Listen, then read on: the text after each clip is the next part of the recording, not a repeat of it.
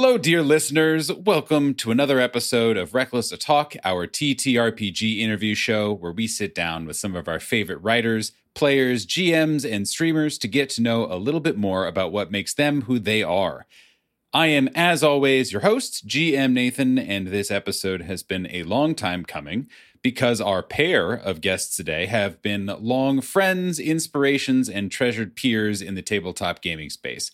Matthew and Fernando are the creators behind Abyssal Brews, an outfit brimming with homebrew tabletop subsystem and magic item offerings, usually designed and promoted by Matthew and beautifully illustrated by Fernando.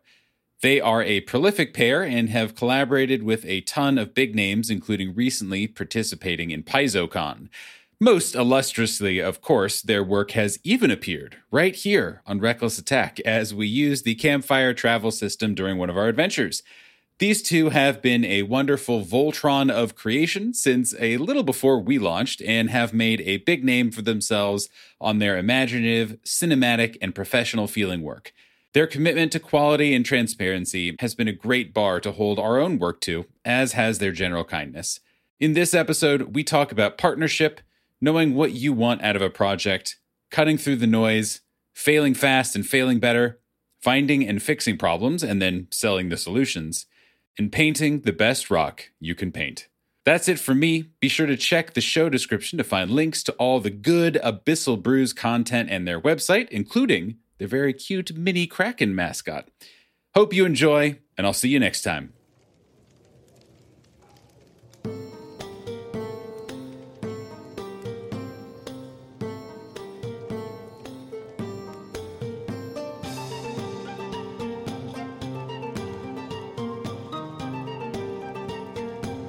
Hi there, guys. Hello. Hey. Hello. It's the, the smoothest, the smoothest Absolutely. intro, the most casual. Oh, hey, we're just here to talk. We're here to do whatever. What's it, how's everyone doing? Kind of vibes today at the start of this Reckless Talk. Sup. Just sliding into your D M vibes. Yeah, all right. Yeah, I was going to say, you, you may be curious about who I'm talking to. It's the two most punk rock, coldest operators in the tabletop role-playing game space. Oh, yeah, that's us. I'm, I'm wearing all leather and studs. I, yeah, I tried to, I had to ask them to take a lot of their uh, layers of clothing off, not because it's warm or anything, you know, untoward, but just because all the chains and the studs yeah. were all jangling, and it was really making uh, some, for some poor audio, unfortunately. And I did get screamed at. I had to put headphones on, crush my mohawk. It's terrible. Yeah. Terrible. I like terrible. the creaking of the of the leather, though. It's it's like A S M R-ish. Yeah. And not the creaking of the various uh, ergonomic office chairs that any of the three of us are actually in. No, no. That's that's if you hear anything in the background, it's cool leather pants and whatnot. Uh, no, uh, some of that may, tr- be, may be true. None of that may be true. Who's to say? We'll find out. I am here with today's guests. Hello, please introduce yourselves. Who are you? Why might you be here on this show? Uh, all that good stuff.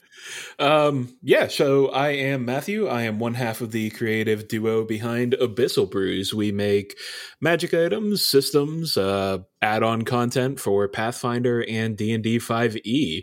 And the other half is also here, is he not? Yes, I'm Fernando. I'm the other half of Abyssal Brews, and I am the drawer. Uh, art, not socks. I think that is uh, that is probably the best encompassing way to uh, explain what you do to people. I don't store socks. I, I make art. Yes, I'm a drawer uh, of art, not storage. Good. I'll, I'll make sure to put that in the show notes to make that distinction very, very clear. You may hear him describe himself as a drawer. Here's the background for it. uh, yeah, I'm so excited for you guys to be here. So excited to chat. Uh, you guys um, have been people that I've connected with and admired for a very long time in the tabletop role-playing game space. Uh, and it's just lovely to to finally get the chance to like actually sit down and chat both about like doing stuff, but also as like, you know, human beings and and just Just get to say hi, hello, hello, fellow human. You have really poor taste in people in the T T R P G scene. I don't know, man. Uh, you know, I get, I, I feel that way a lot, but also I remember it's kind of one of those like I don't want to be part of a club that would have me in it, and ah. you know, so it's like, well, at least we're all at the same level of kind of like cesspool, hopefully. Yeah. Um, and every once in a while, we'll kind of punch above and be like, oh, well, they came and talked to us, so that's pretty cool. Oh, that's the exciting part, right? whenever you get those connections and you're like, why, why? Yeah. Why do you, but you're, you're here. You wait, you know about, you know about this. Okay. Well, that's, yeah. I'm too bad for you. Uh, but we're not here to talk about all that. We're here to talk about you two and all the cool stuff that you do, uh, of, of which there is a great myriad, uh, not just of drawing and of designing, but of, uh, but of all sorts of lovely things. Uh, but we, we can't just, we can't just start at what you're doing now. That just glosses over so much. That doesn't tell the right backstory from which all of, you know, all of your drive, your passion, your prejudices, your great dramatic, you know, kind of uh, uh, persecution stories come from. Uh, so let's start at the beginning. How did you guys kind of get introduced to tabletop role-playing games, and and if it's it's it's relevant, just kind of, you know, nerdery in general? Start at the beginning, it'll no work. I, it's a radical new interview and storytelling concept that I'm trying, and, you know, I'm sure it'll crash and burn, but let's just see where it goes. I think I have, like, the most boring, stereotypical uh, intro story to T T R P Gs ever, because it's literally the story that everybody in my kind of, you know, comeuppance has, which is... Uh, Uh, I went over to a friend's house and his older brother was like, you guys want to play D and D? And uh, that's, it was as creepy as it sounds. And um, I had no idea what it was at that point, but I was already a giant nerd, right? I liked I liked some, uh, you know, popular animes. I, I had read Lord of the Rings. And um, he's like, look, it's like Lord of the Rings, but you are the party. And I'm like, okay, well, that sounds cool. Uh, we did one uh, a one shot. Two weeks later, I was DMing my first campaign. And then I became a forever D M and I never yep. got to play again. um, Sucked you right in. No, that's not true. I did get to play again. Now you're the one inviting people to the basement for a good time. Yeah, that's exactly what I do. It's so stereotypical, it feels boring to talk about it sometimes because I'm like, yeah, like that's how everybody got into it. I feel like Fernando's story is much more interesting. It's, I mean, it's different for sure. um, I, I, I grew up in Cuba and, you know, it's very repressive over there. So you're not allowed to do hardly anything, especially anything that has to do with American culture, um, especially in the eighties and nineties where when I was growing up over there. One of the things that we did is if the weather was right, we would get American T V channels from Florida in Havana. So sometimes I would watch uh, American cartoons and things like that. And my dad especially would always get like bootleg versions of like cartoons and shows and things like that. I started by watching, my first introduction to T T R P Gs was the Hero Quest commercials from the nineties, which is not even like T T R P Gs, but it's like very similar to like Dungeons yeah. and Dragons, right? It's like a bunch of kids rolling dice and like throwing down cards and having a good time with all these little figurines. And I fell in love with it immediately because I was a very nerdy kid, especially by Cuban standards. Like all the kids were out playing and I was always indoors because my, my parents were like very overprotective. So I was always indoors playing video games and uh, also like we're, you weren't allowed at the time. Uh, things have changed a little, but at the time you were not allowed to have video game consoles or watch anything American. So I had to do all this hidden behind closed doors. So I couldn't even share it with my friends. So I talk about it at school. And then we moved from Cuba to Venezuela. And there I also, there weren't a whole lot of nerds that I knew, but there was more, um, I, I was able to openly be into this stuff without having to hide it. So I bought a D and D Dragon Quest uh, box at a, the equivalent of a Barnes and Noble. Mm-hmm, mm-hmm. So I took it home and I poured over it because uh, I had no one to play with, with me. I never found anybody to play with me. But I kept pouring over the book, especially because of the artwork. So um, particularly Larry Elmore. I just immediately fell in love with the artwork, with the world, with the lore. It had like the little computer figures and stuff like that. I tried playing just completed by myself when I was the D M and the players, which super sad, never worked. But it, it kind of like put the bug in me. So I was always interested in it. I was always keeping up with D and D and, and things like that, even though I never played it until I was in my thirties when Acquisitions Incorporated, the first podcast, uh, Penny Arcade podcast came out. And then it just blew my mind how much fun it sounded. And at that point, uh, I was already living in, in Miami and had a group of friends that were very nerdy like me, grew up in the same stuff. So then I, I D M'd a game that only lasted a few sessions before it fell apart like most games do. Yep. But the obsession was there. Like the second we rolled the first die, we were all hooked. All of us still play T T R P Gs yep. uh, separately, but still like are into it. And uh, yeah, it was just like, immediate fell in love with it. But uh, I was always interested in, since I was a kid. It's just I didn't get a chance to try it until I was in my thirties. So, uh, and and even before kind of talking about you guys, uh, you know, kind of meeting each other and collaborating and getting into the content creation game that Ugh. we find ourselves in, uh, you know, every every moment of every day of our lives currently. Uh, but Even from, you know, even even as as kids, when you were kind of exposed to fantasy, to role playing mm-hmm. in whatever kind of limited way that you were, all the way to today where you're still doing it and you are still now creating for it and very active in kind of the community around it. What about fantasy and and role playing games and, you know, sci-fi and all that kind of stuff? What what about it is so appealing to you, or was so appealing to you, uh, and how has it kind of changed over your life? And is it is it still uh, appealing to you in the in the same ways? I think whenever I was younger, the part that appealed to me most was, you know, the, so I was already a big video game nerd. I played, you know, Final Fantasy and all those wonderful things. So before the the intro to T T R P Gs, I was like, man, you know, you can really get into some of these, uh, you know, games in a limited role. But insofar as like kind of inserting more of yourself into them, you were still kind of a passive observer. You were part of kind of hearing the story, but not part of making it. And whenever I was younger, that ability to get into and be part of making the experience, making the story that comes with it, I think that was really inspiring to a much younger version of me. I think that core uh, has traveled with me the entirety of my time with T T R P Gs. It's kind of been, you know, the crux of it is that I don't, I don't just want to, you know, play games. I want to make stories. That's been a very kind of basic building block of everything else that I've done in T T R P Gs. But I think as time has gone on, that's just become like, okay, well, that's the, the, the middle of it. Now, what else is fun that I can explore within that? And I think over time it has now shifted to it being a venue for me to explore things about myself and my friends that I didn't understand that we had the ability to explore. And that sounds like, oh, you know, that's a little highbrow or something like that. But it's not really that. It's just like, oh, I didn't know that that was a part of my personality that was going to come out in this character. Or, oh, you know, I didn't know that my my friends were as chaotic as they absolutely are or whatever. Um I've talked about this a lot, but I'm big on like curating a table, uh, making sure that you get the the right people with you at a table, because that enhances everybody's experience. And when you were able to do that and create a safe environment for everybody that has come together uh, to play that game, it's a feeling of comfort with everybody. Mm-hmm. And being able to meet up with those same people week after week and actually have that ability for everybody to, you know, sit down and explore something. And maybe we do some quests that are focused on a character, whatever it is. I think for me, it's moved on from just being part of the story. And it's been more exciting as T T R P G in T T R P Gs as we've gotten older to kind of explore what parts of ourselves we can express through characters or through storytelling. Mm.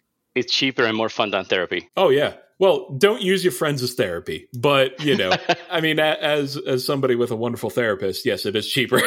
Yep. Yep. Also nodding. It, that is that is factually true. Though I have spent a lot, I have also spent a lot on T T R P Gs. And I also spend a lot of time online for T T R P Gs. And doesn't that also cost something, you know, even if it's like a soul yeah. kind of kind of thing? You say it's cheaper, and then I look over at the the bookshelf that's right. to my right that's yeah. just, you know, filled with board games and books and and miniatures and and you know this this little guy sitting on my desk, which is a little Kenku figure, because oh my God. I can't stop myself from buying anything Kenku related.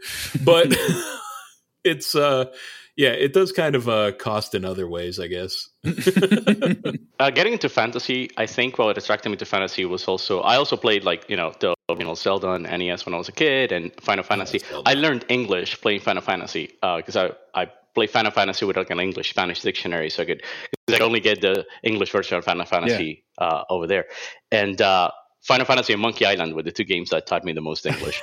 I, I'm going to pause and just reflect and be like, yeah, that from, from what little I know about Fernando, that makes sense. Those two yeah. games. Yeah. It's funny because I, I, I had the chance to meet Tim, uh, the creator of Mon- Monkey Island, well, the co-creator of Monkey Island, Tim Schaefer. And uh, I had a chance to meet him, and I told him that, and we had a really, we had a great time. Like, I hung out with him for like a half an hour, an hour at a PAX one time, and and I was like, yeah, I learned English playing Monkey Island with an English Spanish dictionary, and he was like, oh, I wrote Grim Fandango without English Spanish dictionary. What I liked about fantasy, what I talked about fantasy, I think, now that you made me think about it, because I never thought about it before, I think it's like the simplicity of it in a way. Uh, I read the Lord of the Rings many times when I was uh, when I was younger, when I was a teenager. Final Fantasy, Lord of the Rings. Uh, the world is a very complicated place when you are a kid and when you're a teenager. And I think Final uh, Fantasy in general whittles it down to good guy, bad guy. And, you know, there's not a lot of nuisance, but that's good when you're younger, like uh, that you don't have that gray area. Uh, I like the black and white of like, I'm good, you're bad, I hit you with a sword. Also, like, simple things like weapons and magic and things like that, where it's like, you know, like, again, it's just like a simplified version of the real world yeah. that was attracted to me as a kid because it was a world that I could understand. The rules were very clear as opposed to the real world where the rules are all over the place. And also, like, when you move from country to country, the rules change.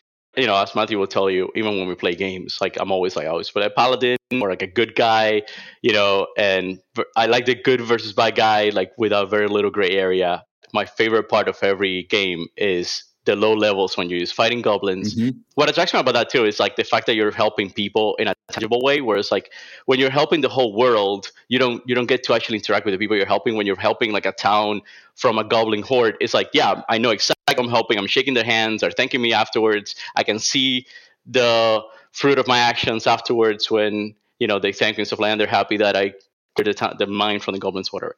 Uh, for T T R P G specifically, it's in the same vein that he was talking about.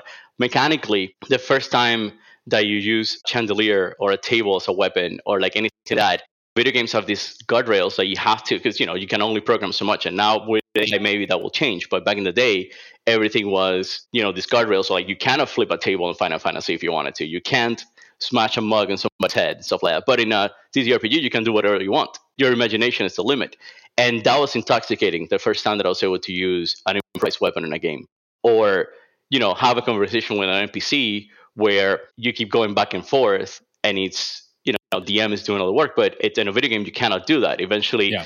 you prompt the character so many times that so you're going to get the same response over and over. Even like the Warcraft works that are famously have so many lines, eventually they run out.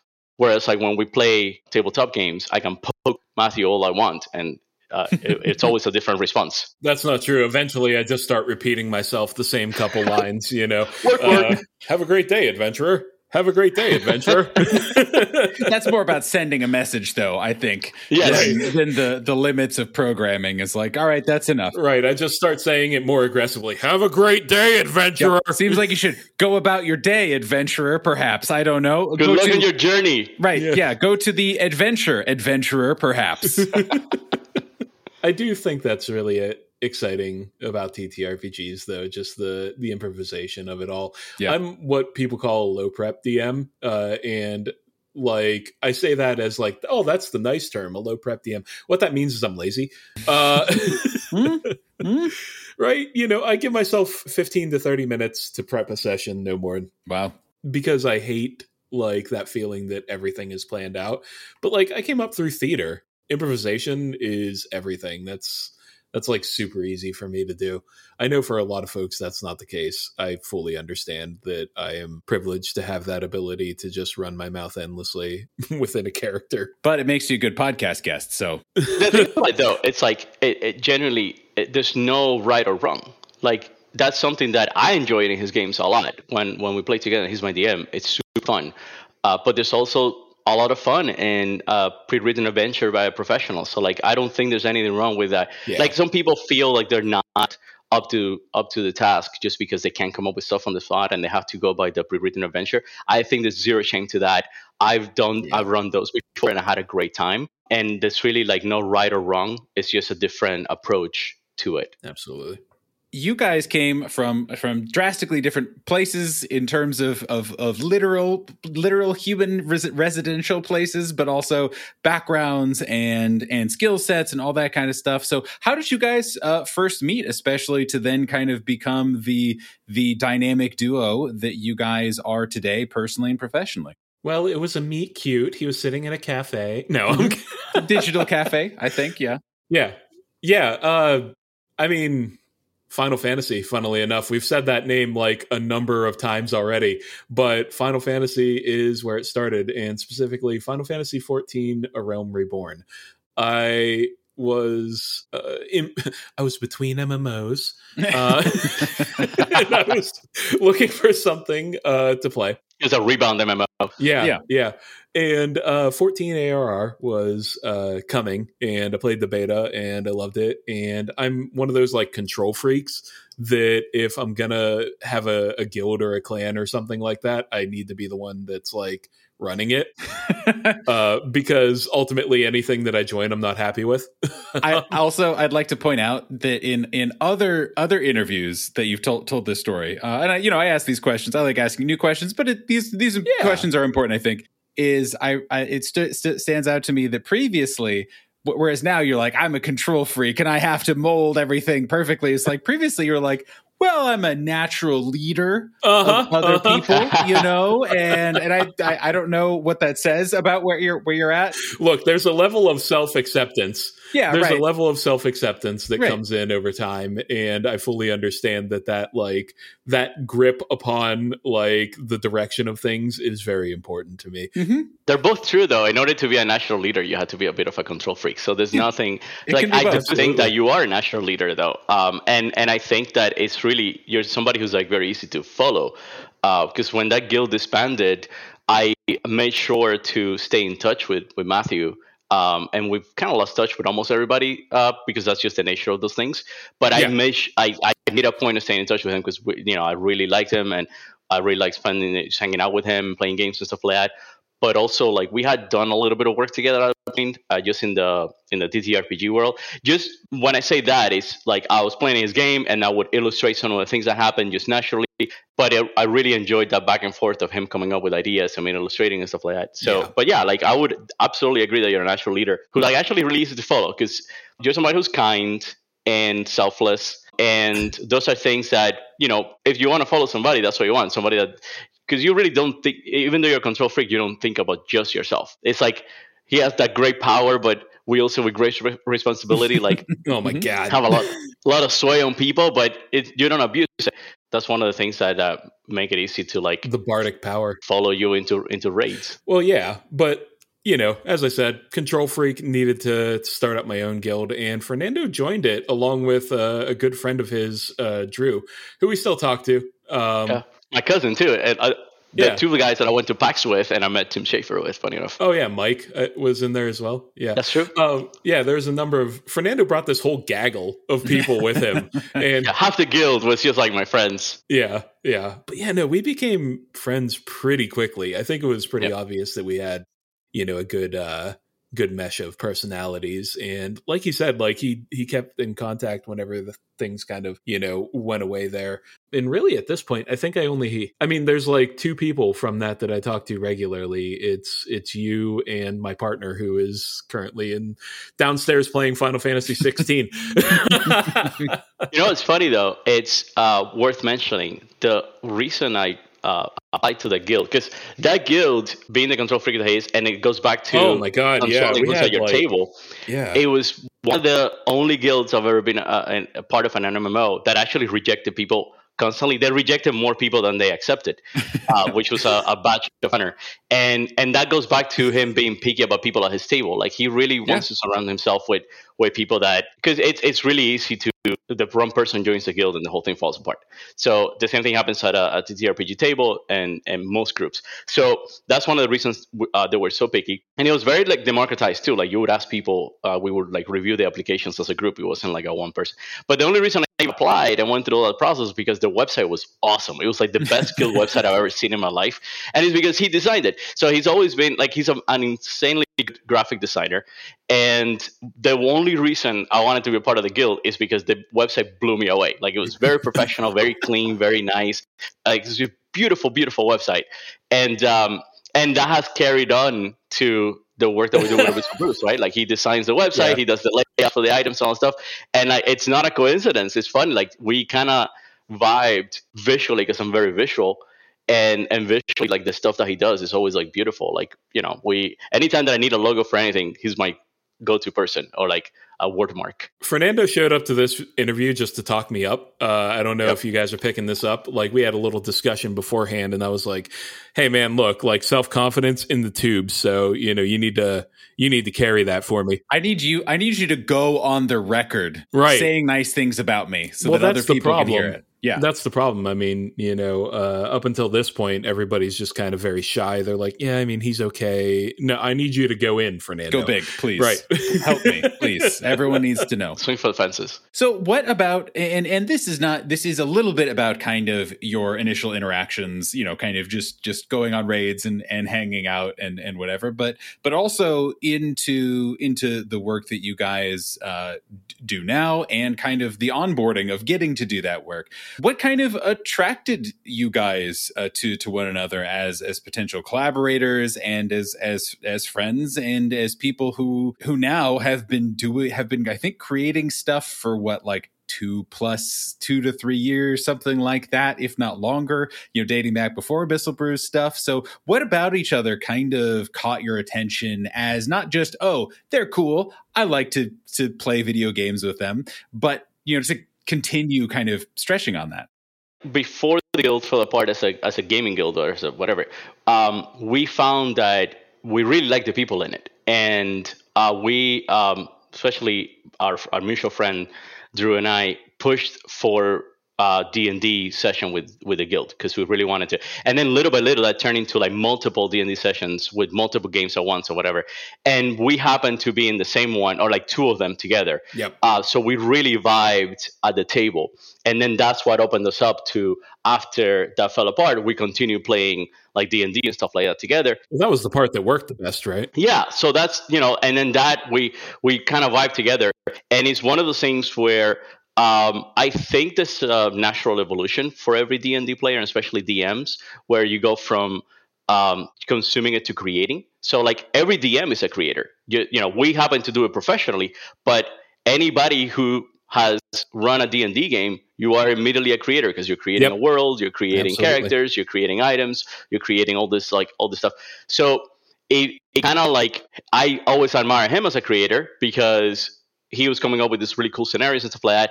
And it was like last minute because he wasn't even like prepped for it. And I, I definitely admire that. But also the worlds that he was crafting and the scenarios and the characters and things like that uh, really always inspired me to like illustrate them. So like after every session, I would illustrate something that happened in that session. Right, awesome. Or I would illustrate the characters and things like that. And then once we stopped playing together because I had kids and I didn't have time to like play D and D anymore, he would commission me. Oh, yeah. Pretty regularly. Yeah.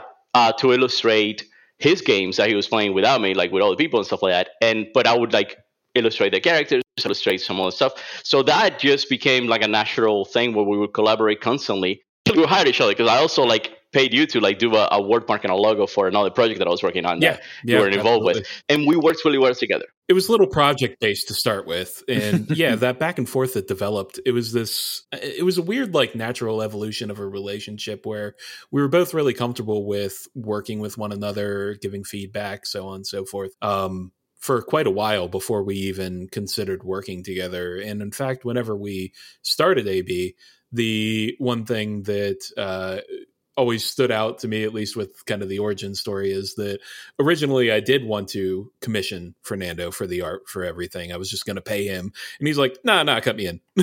um, uh, and that was kind of, you know, one of the, the early things we, we had already known that we were quite good at working together at that point. The natural evolution of it was like these little, little projects that we had done with one another and knowing that we could kind of trust the, the expertise of one another Uh, in a professional setting as well. It was one of those things where like the amount of illustrations that you were going to need, uh, you were going to go broke if you were going to pay me like a, well, you know, a break yeah, rate. I mean, but also like, because I just generally really like work with him, working with him always.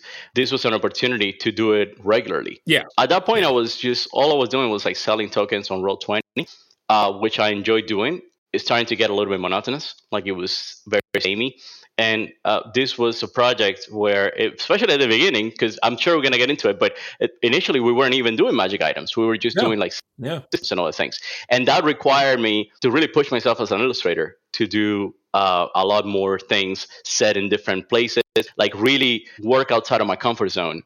Our process of creating items and creating anything for Abyssal Brews has always been very fun. Like, it's just, it doesn't feel yeah, like work. Yeah. It feels like two friends hanging out. There are days where it feels like work. That's a, on my side. No, no, one hundred percent. Look, when I'm illustrating, right, right. sometimes it feels like work.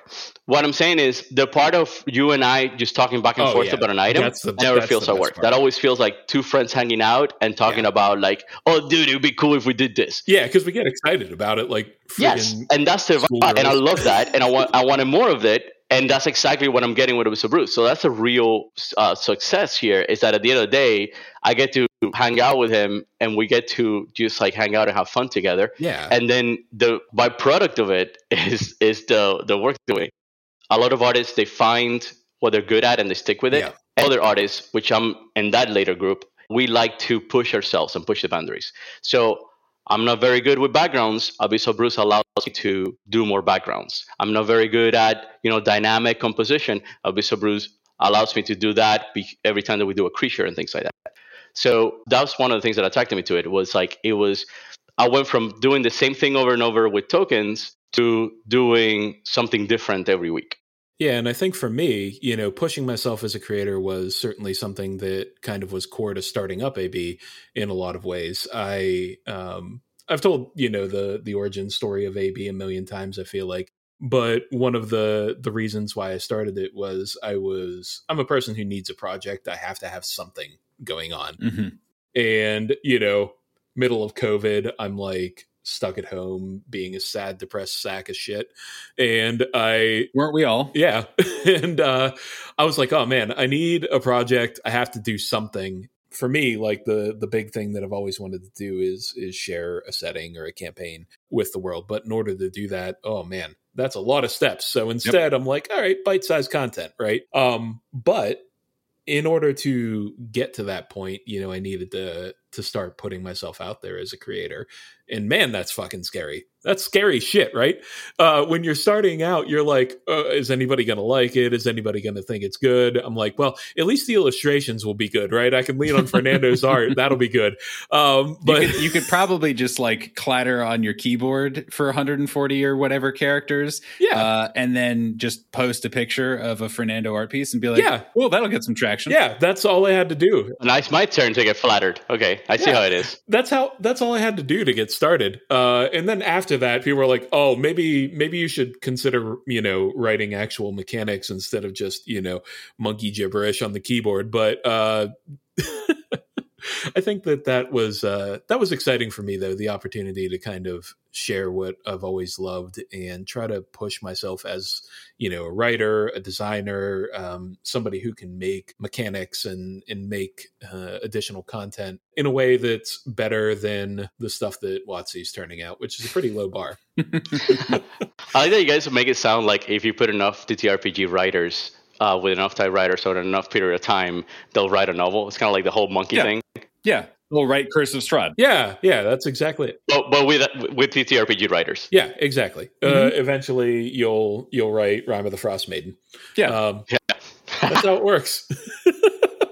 So something uh, you've alluded to it a little bit uh, before, and I think have have talked a lot about it. What was kind of the original idea or the original kind of shape of what Abyssal Brews was going to be? You guys had decided, cool. Yeah, not what it is now at all. We're sitting, it's right. And I know it is it is not what it what it has been, what it is now, maybe what it's even going to be. Right. What was kind of that original kernel of we're sitting down, we're doing tabletop role-playing game stuff, we are equal partners, and that is going to be these things. Uh, what, what was that kernel? Mm-hmm. And, and, you know, especially as a jumping off point to kind of talk through evolving and talk through, you know, kind of going with, with where, where excitement and where yeah. attention and what takes you.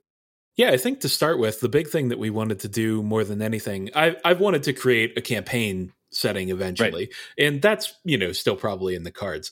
But the first thing that we wanted to do was fix the bad shit because there were a lot of things that I've just never felt are really good for my tables and the way I run them. And I felt like that was probably the case for a lot of people, because I looked at, you know, the subreddits that are out there, or the, um, you know, various social media places, and you see people complaining about X or complaining about Y, or like, I've been at my tables and I'm like, oh man, you know, this, this death yo-yo back and forth. I hate that. Uh, so there's a number of things that I felt like could be patched up with, with five E. And that was kind of my start of it, was like, oh, we're going to make systems and uh, content that's going to alter those things or add additional options in order to make the game play more how I want it to play at my tables. And maybe people are going to enjoy that as well. And that was the first thing that we made, was the cycle. It was a simple death system uh, made for more of a cinematic approach rather than this mm-hmm. back and forth yo-yo of like, I'm down, I'm up, I'm down, I'm up, I'm down, I'm up, I'm down, I'm up. And that always annoyed the shit out of me. So I was like, all right, well, first thing we're going to make is something to to fix that.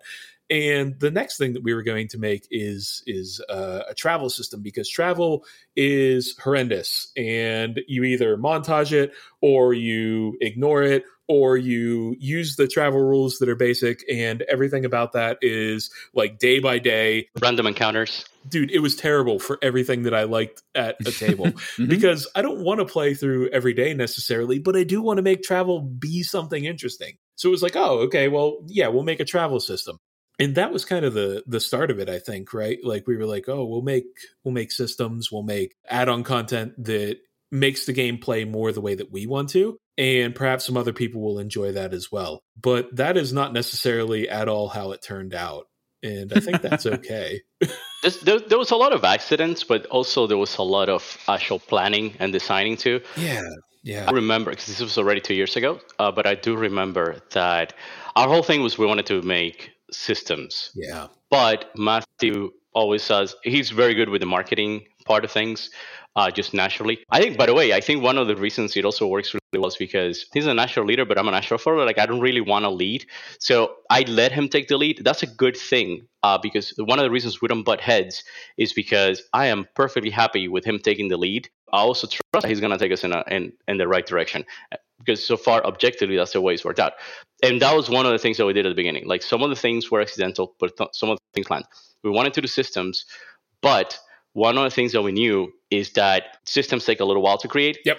Always takes time to write. And and illustrate, right? Like Campfire has yeah, a whole bunch yeah, yeah. of illustrations. I spent like, what, a couple of months illustrating Campfire? Yeah, yeah I think so. We also knew we had to keep the audience engaged uh, in between system releases. And that's how the items came about. Yeah. Is we we decided like, okay, we'll release weekly items. This will keep people engaged. It will keep the Abyssal Brews name in people's minds. Yep. It's one of those things where like you want to always be present in in the scene. Yeah, and creating something new gets people excited each time there's something mm-hmm. new. And you know, in order to to actually like market yourself with any tangible effort, you can only repeat the same piece of marketing, uh, you know, five, six times before people are like, all right, yep. We've seen that. You need to move on.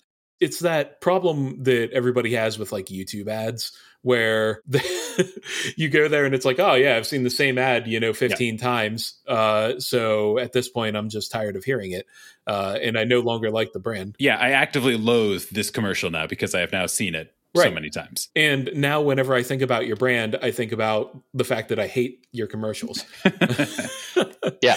And that's, I mean, that's something else really smart that he does, right? Like he, he does a new ad for every item we release. So it's yeah. not like people are not seeing the same uh, Abyssal Brews kind of like ad week after week. Every single time there's different art and background and wording too. Like the, the word, the wording and the, and the catchphrases and stuff like that are all different every single week. So you know, that was one of the things that was planned from the beginning was like, oh, we're going to do the items so we can yeah. stay relevant. Uh, and people don't just forget about us. And we're like, oh, yeah, that's the dude that, you know, it's kind of like you see this in the video game industry a lot with the indie creators, which like an indie game comes out and it blows up and everybody talks about it. And then everybody completely forgets about the creator for the next like three or four years until the next game comes out. We expressly t- told each other, oh, we don't want to be the magic item guys at one point. Yep. And whoops. Yeah. But it was a combination of two things, right? Like there was there was a lot of positive feedback and a lot of positive reception on the magic items. Like we we hit on something that there was an audience for. So that led into like, oh, people really like that we're doing this. Yeah. But ultimately, we we really started enjoying making my, I mean, we, we enjoyed it from the beginning, but we really started enjoying making magic, magic items, mm. not just because of the feedback, but because we generally enjoyed the process of making them. Ultimately, Abyssal Brews from the get-go has been, we do things that we enjoy doing because it's our side gig. So we don't want it to, even though it is a job, and absolutely it's a job and we treat it as such, it's also, you know, something that we do for fun. It's, it's never going to be like our main job. So we don't want to be miserable making these things. So everything that we make, we have a lot of fun making it. We have to do it because we love it. Yeah, we have a lot of uh, we have a lot of fun making it, and we pour a lot of love into making it because ultimately, and, and I think it shows in the in the product, right? Like at, at the end of the day, I think one of the reasons our items are still hitting with people is because as much effort and love and thought goes into an item that, that we make today as the one that we did two years ago. Yeah, I, I there's. so many different directions, to so many different threads I want to pull on. Uh, but I, I think the, the easiest and kind of most most pressing one from that is is chasing excitement, you know, and chasing oh, things that you're that you enjoy doing, and and and chasing, you know, kind of gaps, uh, you know, whatever it is, where it's like, I'm excited to work on this thing. How do you guys, you, you've already talked about it and is something that is very obvious, I think, in a lot of the work that you guys do, where it's, hey, we thought this was cool and fun, and so we did it. How do you guys have conversations around that internally? Like, do, does does one person just say, hey, I think this is cool, and then you just kind of chase after it? Uh, is that something that is a requirement for all the stuff that you do? Or I guess just kind of what is your collective relationship with doing work that you're excited about, and and to the exclusion of quote unquote more necessary work, right? Or more what, you know, kind of nuts and bolts, more meat and potatoes kind of work. Um, you yeah. know, just how does that fit into, into your lives and into your process? Yeah, I think for us, every item that we start with or every system, I mean, we still make systems, right? Um, we still make creatures, mm-hmm. we still make uh, player options, so on. But everything that we make has to start with something that we think is cool. And that is a very broad term, thankfully, right? We're very media heavy people. We listen to a lot of stuff. We watch a lot of shows. We, you know, engage with a lot of different types of media. And that keeps us able to uh, understand the different kind of enjoyments that you can get from different kind of things. There's sometimes, you know, it's, it's horror, or sometimes it's funny or campy or whatever.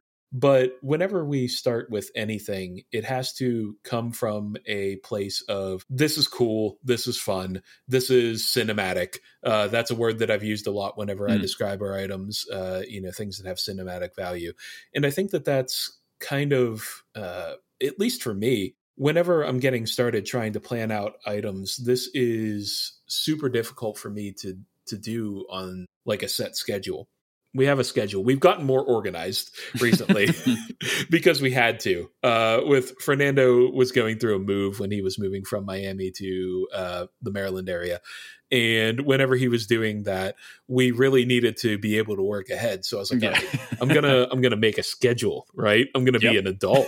I'm going to make a schedule. Organized, communication, right? et cetera, et cetera. Yeah. So in order to do that, though, I needed to kind of uh, put a lot of the ideas for things that were coming down into actual written form. And I found out that's really hard for me to do on a schedule. I can't sit down and say, all yeah. right, yeah, I'm going to I'm going to go through and add a bunch of the next items.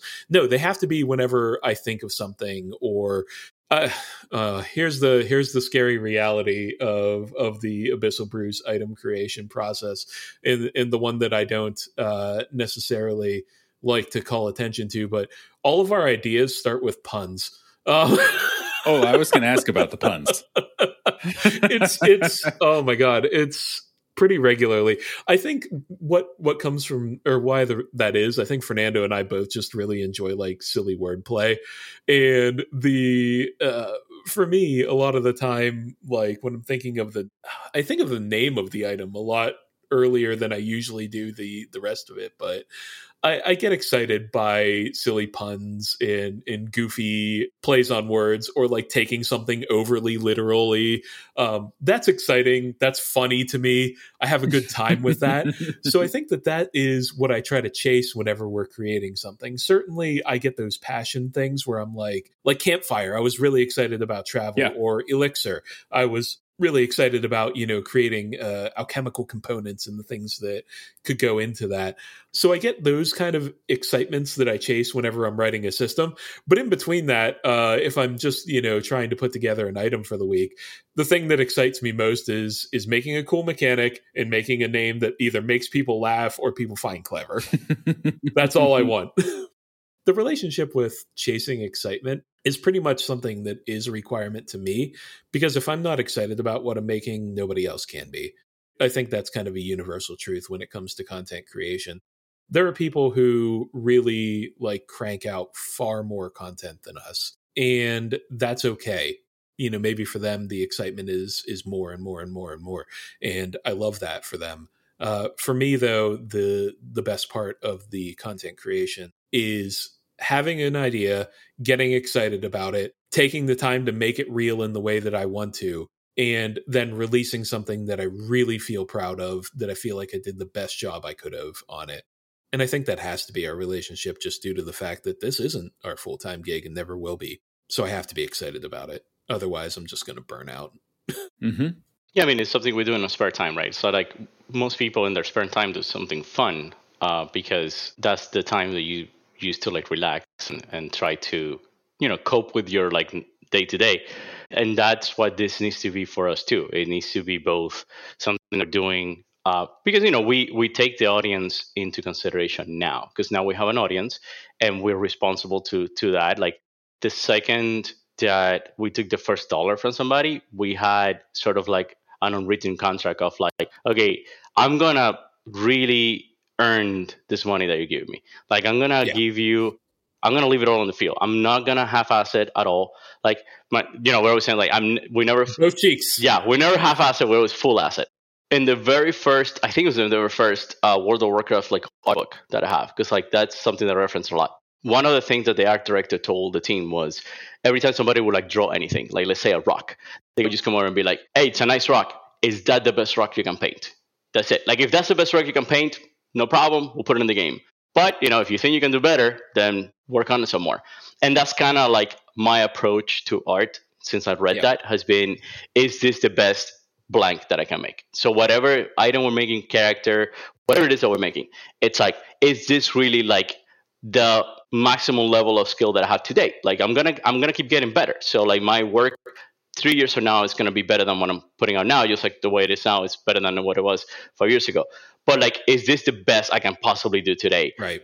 I never want to be like too tired. And if I am too tired, I'll just leave it for the next day. But I'm never one to like rush something, a piece of uh, an illustration, because I'm tired, because that's unfair to our audience. So I think ultimately what I'm trying to say with that is that because this is a creative endeavor, a project, whatever you want to call it, and creativity, anything that has to do with creativity, art, whatever, it's really ultimately an expression of yourself. Everything that we create, it's something that is coming from within us. A part of us shows in every item, right? Yep. In every piece of work that we put out there. So if we have asset, you, you'll notice it. So one of the reasons people like our work, I think, is because they know that we're putting the absolute maximum effort into every little thing that we make. Like I'm not, I'm proud of every single one that we made. There's not a single one that I can tell is like, oh yeah, that one is not my favorite. Every single item that we make, research goes into it. Yep. I do a lot of uh, references. I look at a lot of like real world counterparts or whatever for every item that we make. So it's not just like I sit down and I draw something. Really, a lot of time and effort goes into it. Matthew and I are always saying this. What we make from Abyssal Brews is wouldn't even be like minimum wage if we break down the time that we spend right. into it. Mm-hmm. Mm-hmm. It's it's really like a labor of love, completely beginning to end. Yeah. I think that's valuable. And and I guess I'll, I'll ask, I, I will ask this prefacing it by saying, I think one of the things that Abyssal Brews definitely stands out with is that level of, we're bringing a degree of polish to everything. We're bringing a lot of kind of enthusiasm and also, you know, kind of strategy, and we're thinking through it, but we're always making sure that what we're putting out is at least looks good, sounds good, feels good. And even if it's not to your taste, like, It is it is a degree of, of high standards. That's important, actually. So, like, one thing, so we, one of the things that we do is, like, we know when we put an item out or before when we finish it, we know if it's going to be, like, a massive, super popular hit where people on Reddit and Twitter are going to love it, or if it's going to be, like, this is not for everyone. But that doesn't stop us from releasing it. The, ultimately, our barometer is ourselves. Yeah. Like, if we like it, if we love it, we don't care if the audience is going to be huge, which, like, right off the bat, like, you know, there's certain items, like, you know, certain type of swords and stuff like that, where, like, yeah, everybody's going to love this. This is like a crowd pleaser. But we don't chase that at all. There's not like a rhyme or reason where, like, okay, we're going to release the crowd pleaser because next week we're releasing, like, the indie yeah. movie, you know?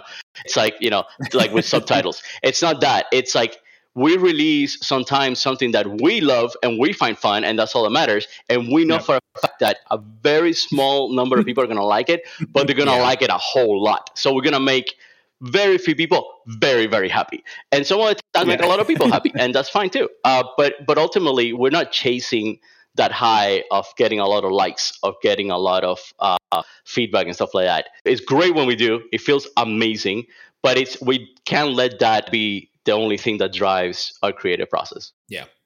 Have there been times, and again, I, I say this kind of with the knowledge and weight of saying that all all of your stuff always feels like it has that degree of, of polish and kind of like pride and high standards to it. Have there been times where you guys have not felt that, you know, have not felt like, God, we, we tried our best, or I, we we just had a bad week, you know, and that, or didn't have the time to do it or something like that? Is that something that has come up for you guys, or no. How do you manage it? Or is it just, no, we do what we like, and so it is, it is easy. Yeah, if we are we are super comfortable with being like, yeah, this sucks, this doesn't work, let's do something else. That is something that we have always been super comfortable with each other on. Um, I think there's a there's a super high degree of trust when it comes to the um, communication between Fernando and I.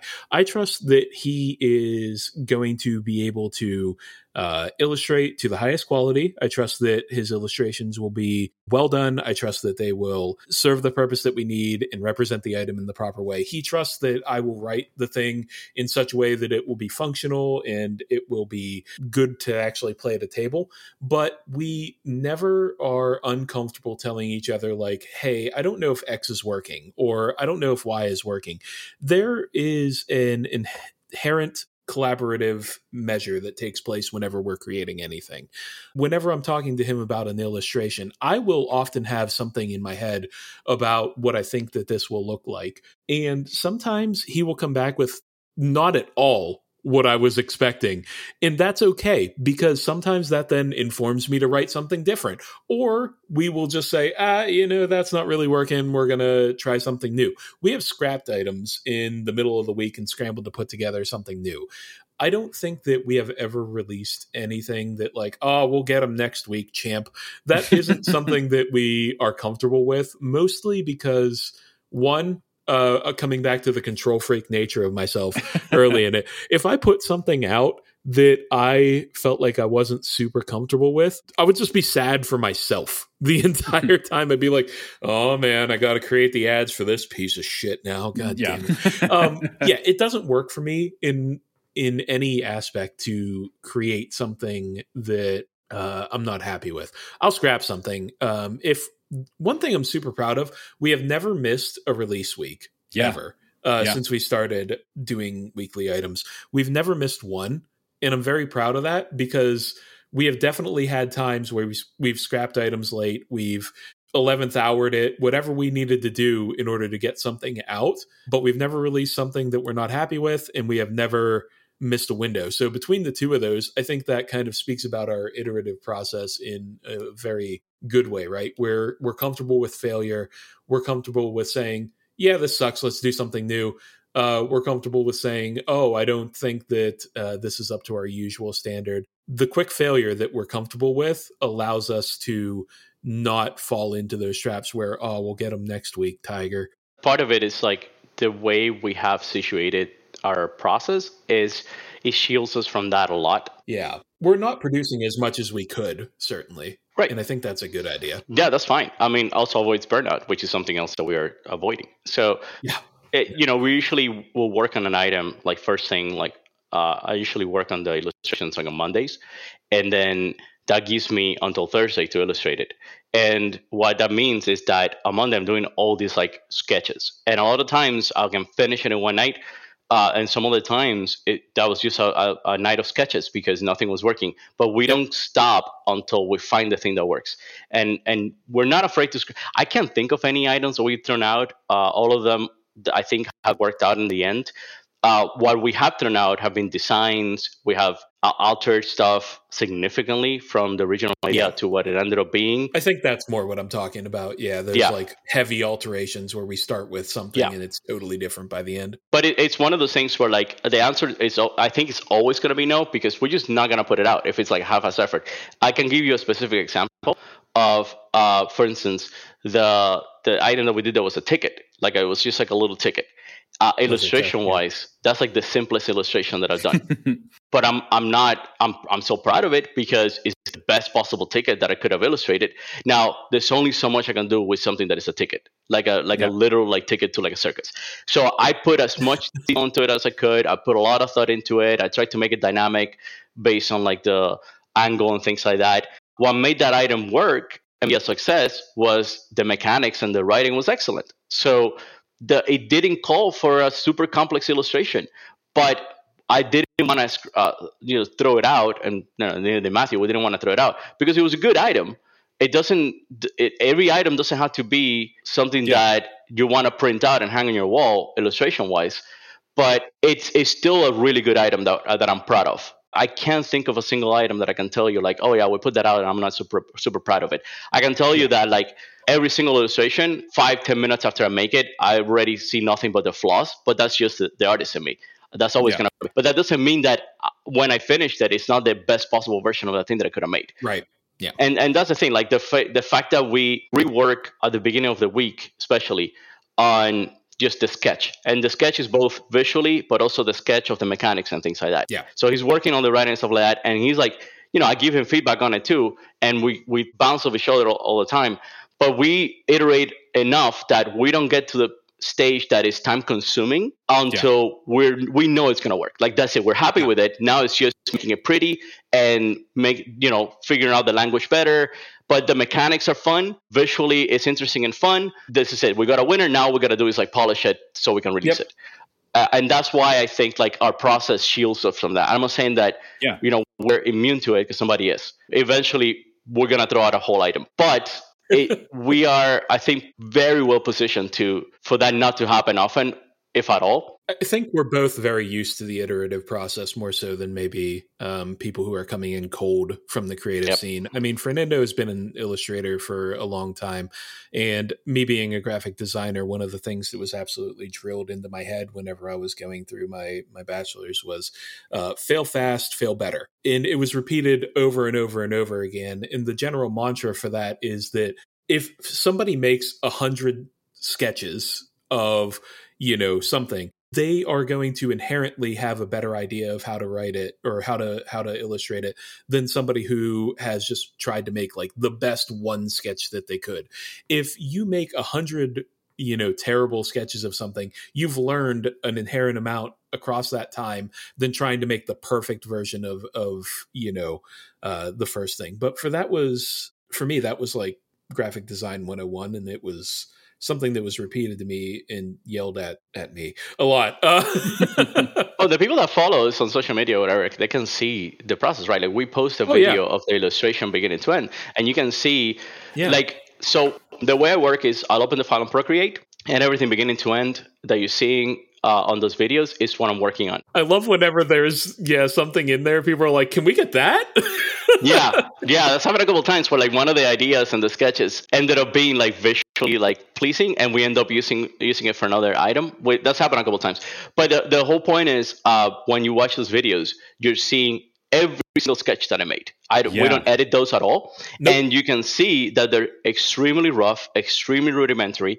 Very rarely they have detail. I put Fernando's sketches out there to our patrons as well sometimes, and I'm sure that makes them cringe, but I, I don't I don't care. I like the process. But that's on purpose, right? The the whole point of that is I want to make be able to do a sketch in less than ten minutes, like five, ten minutes at most. As long as the idea comes through, that's what I need. I need the idea to come through so Matthew yep. looks at it and it's like, yes, that's one. And then I'm, I'll make it pretty. But I don't want to waste time making something super like you know, convoluted and, and detail. And then it's like, eh, it's not even that good. So that's, that's the idea. Like you'll see it. It's like the sketches are super, they're janky, man, but uh, it's on purpose. It's not lack of skill or anything. It's just like, look, the, the idea you see, that's uh, concept art one oh one is you want the idea to come through, period. Um, yeah. As long as the idea comes through, you, you, um, you achieve your goal. Yeah, and if you send me, you know, five different versions of something and it's a bunch of like janky ass sketches, like at least, you know, I can say like, ah, this, but maybe a little more this, yes. Or like, hey, something, you know, maybe combine this one with that one to look at. Yeah. yeah. Um, or like, oh, you know, have you thought of something like this? Uh, and, you know, funnily enough, my favorite uh, instance of this recently was the Figment Pigments, Fernando. You were like working on a bunch of uh, different like little paint buckets or whatever. And I'm like, hey, what if we do like, you know, like a painterly kit, but like an antique style like this? And I sent him an image. And like, as I was sending him that image, he sent me a sketch that was exactly that. It was like the same time we crossed over with each other. It's like, ah, yes, we are working in synergy. It's beautiful. Um, but that was...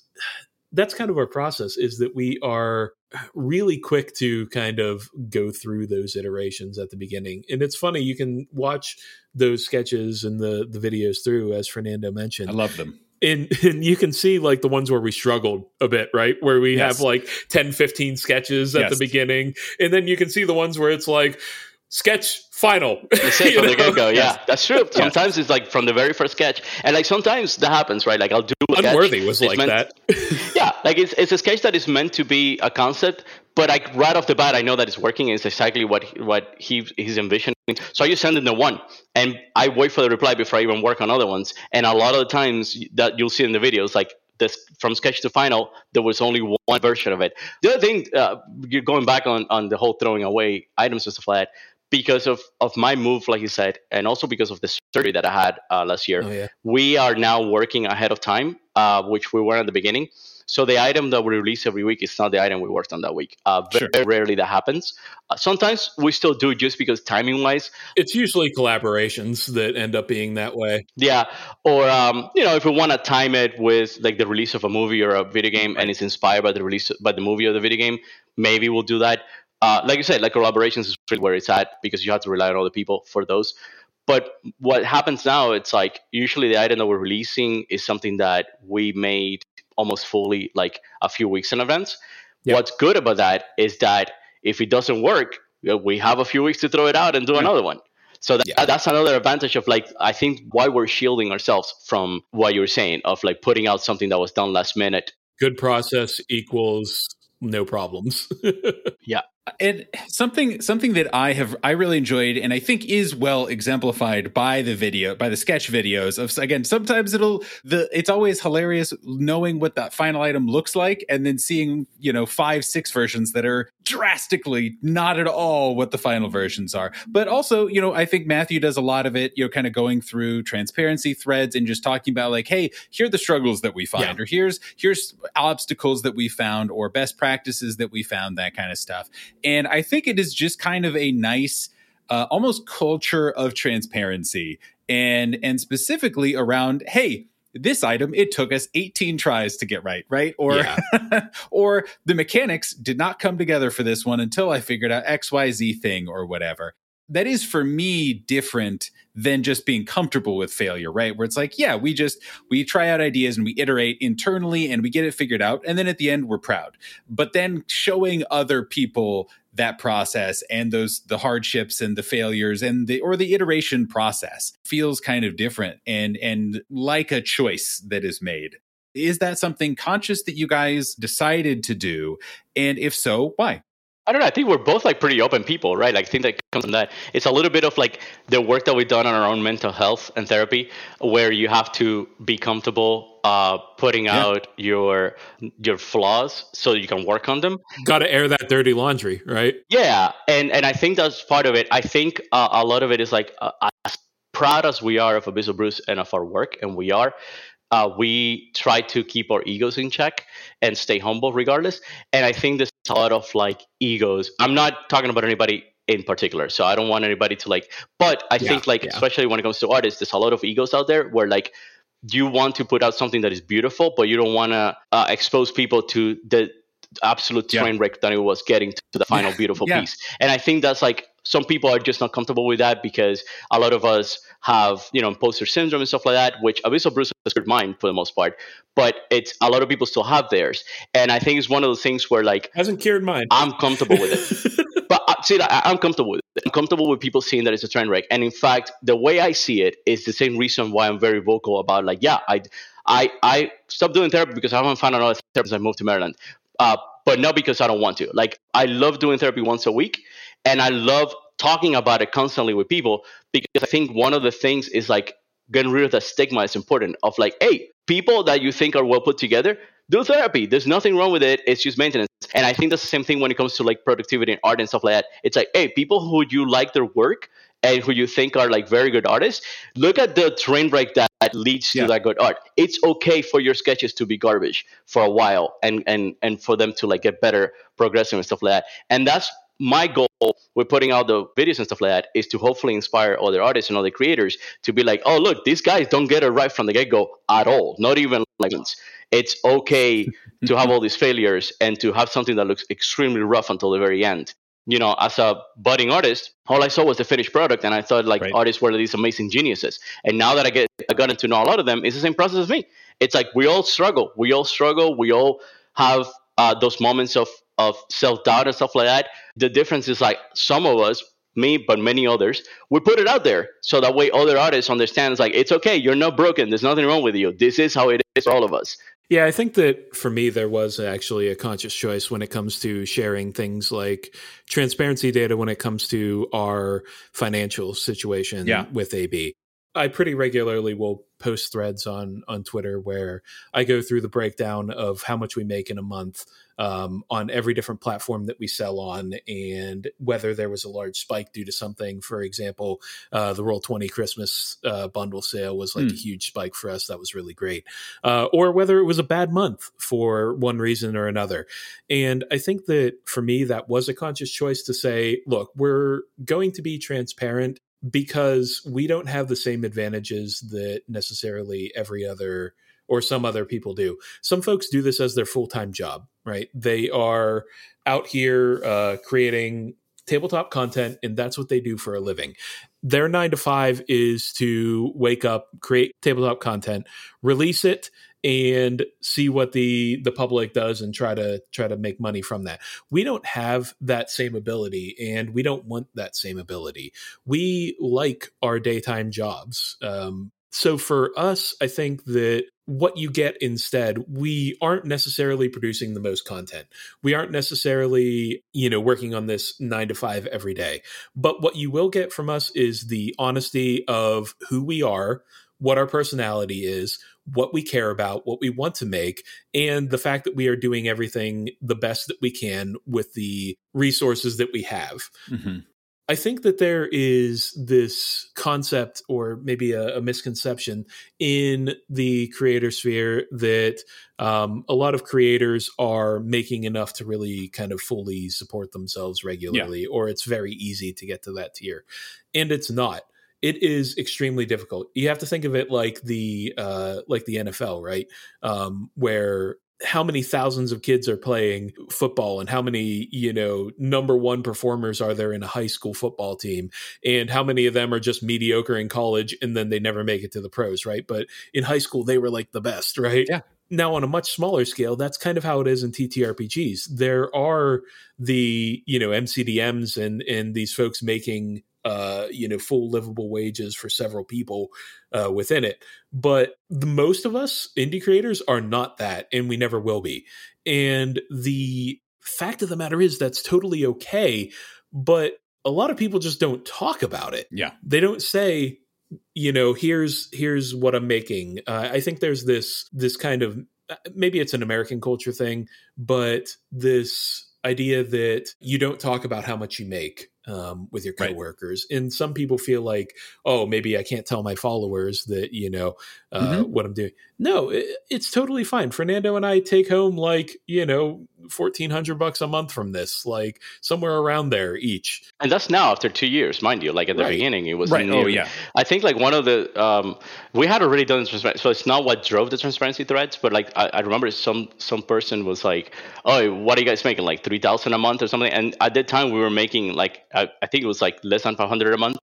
And we're like, wait, what? No, we're you getting, and I think it was just based on like, uh, the yeah. engagement that we were getting on yeah, social size. media. Assumptions, yeah. yeah. There's curiosity. Yeah, yeah, and and that's why we're like super open about it, because we also don't want people to uh, be under the impression that, you know, this is like something that you can make a ton of money doing uh, just because there's a handful of people that do. You know, you can be fooled into that because there's there's a lot of people that they make a very good living, but that's like like everything else in the world. That is like, that is the one percent. That is the one percent of T T R P G yep. creators are creating, are making like bank, and they're rich and whatever. And I think, funnily enough, we're probably in like the top five percent. But yeah, right. uh, we're, yeah, we might be in the top five percent, and we're making fourteen hundred bucks a month. That curve is ridiculous. It's a cliff. Yeah, it's each. a cliff.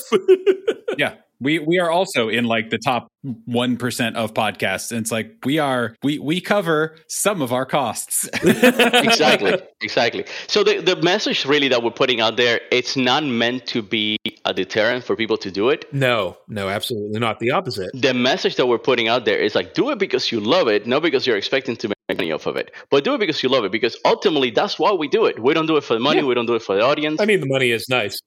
and also like, now we do do it for the audience in the sense that, like like I said before, I feel obligated to put out the best content I can, because I take very seriously that people give us money for this stuff. So I, yeah, that's something absolutely. I take very seriously. People, you know, it's hard to make money, and the fact that some people choose to give us some of it, I don't take that lightly at all. It's it's huge, yeah. and every single you month can. when, you know, we get the money, we're like, I, I'm humbled by it, and, and you know, there's, so I do do it for the audience and stuff like that. But ultimately what drives it from the beginning is we love doing this.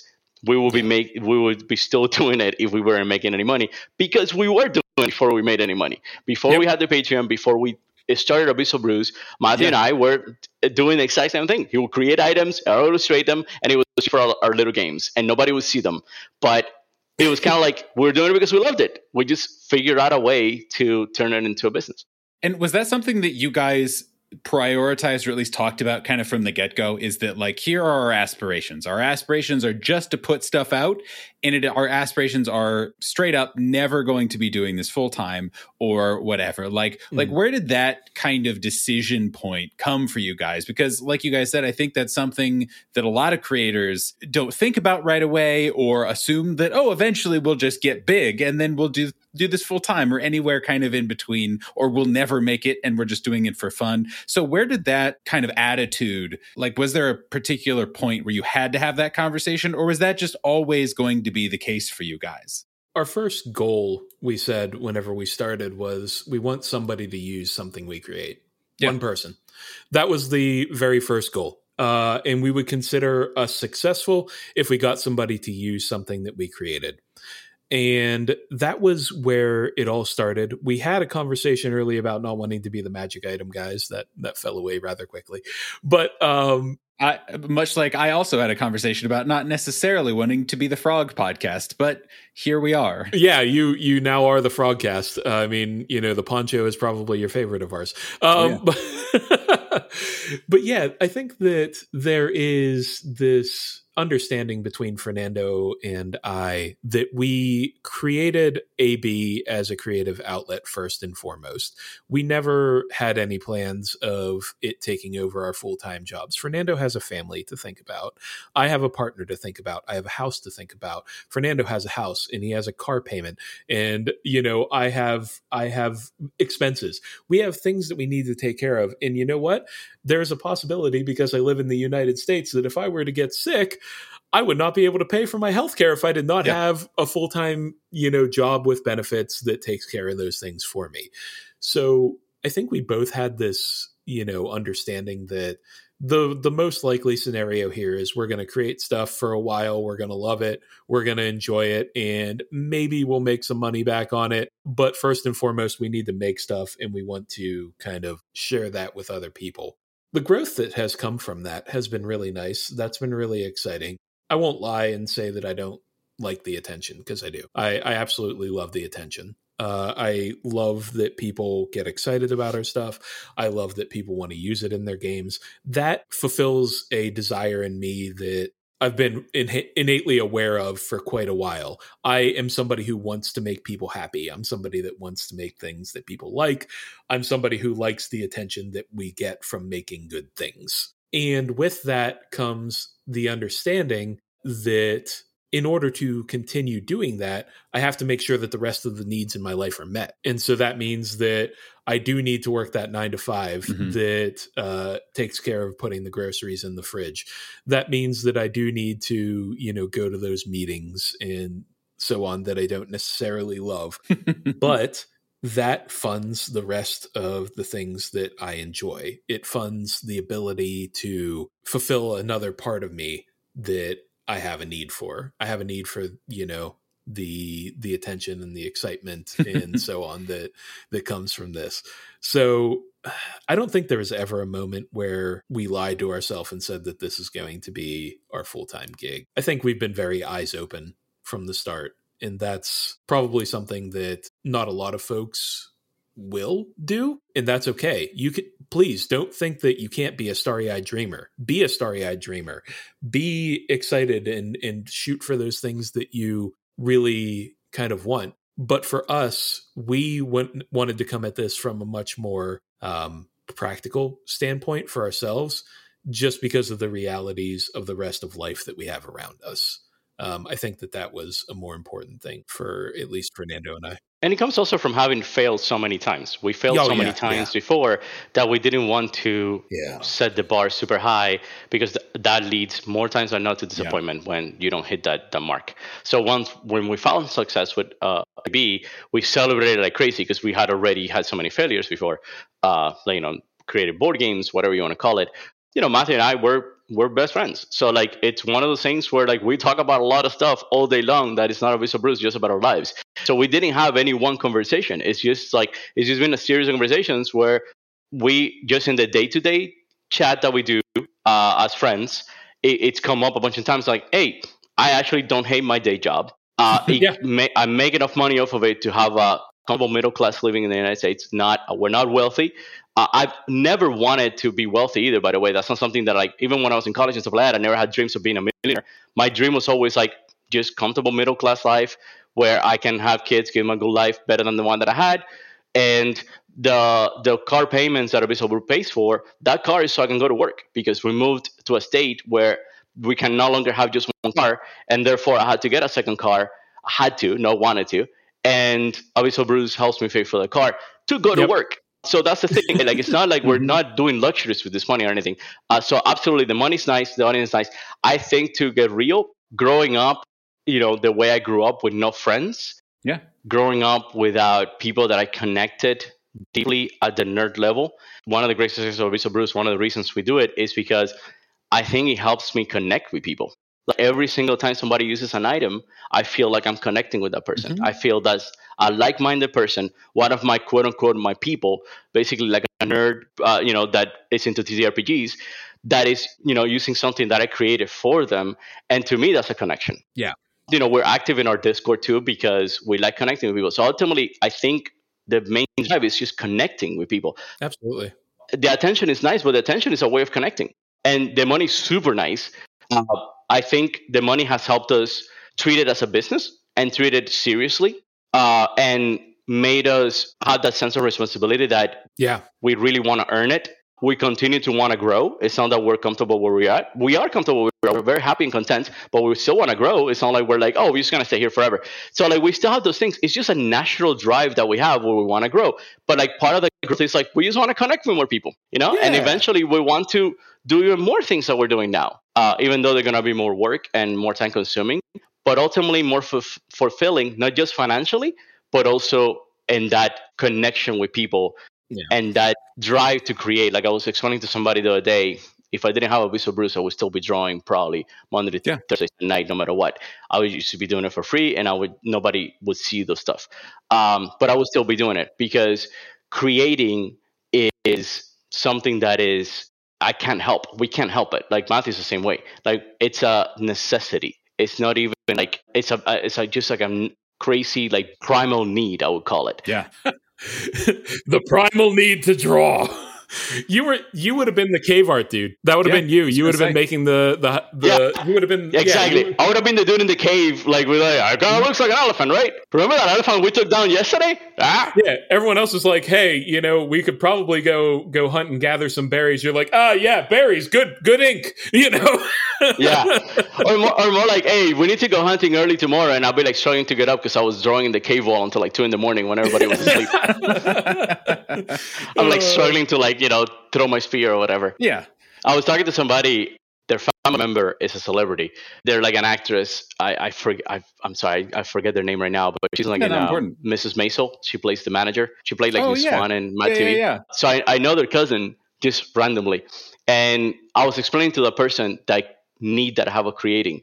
And they were like, dude, I know exactly what you're talking about. My cousin makes more money than anyone else in my family, and she still works harder than anyone else in my family because she just has that drive and that need to work. Not because she needs the money, but because like that's this is just her outlet. Her and I was yeah. like, I get it, I get it. It's it's about you have to. It's a primal need you have to create. Alex Borstein is her name? Yes, I believe. I don't know if I pronounced right. it right. Yes, so I'm, I'm friends with her cousin, and uh, apparently she's a wonderful person. I never met her, but apparently, like that's what he told me about her. It's like she's mm-hmm. the hardest working person in my family, even though she needs it the least.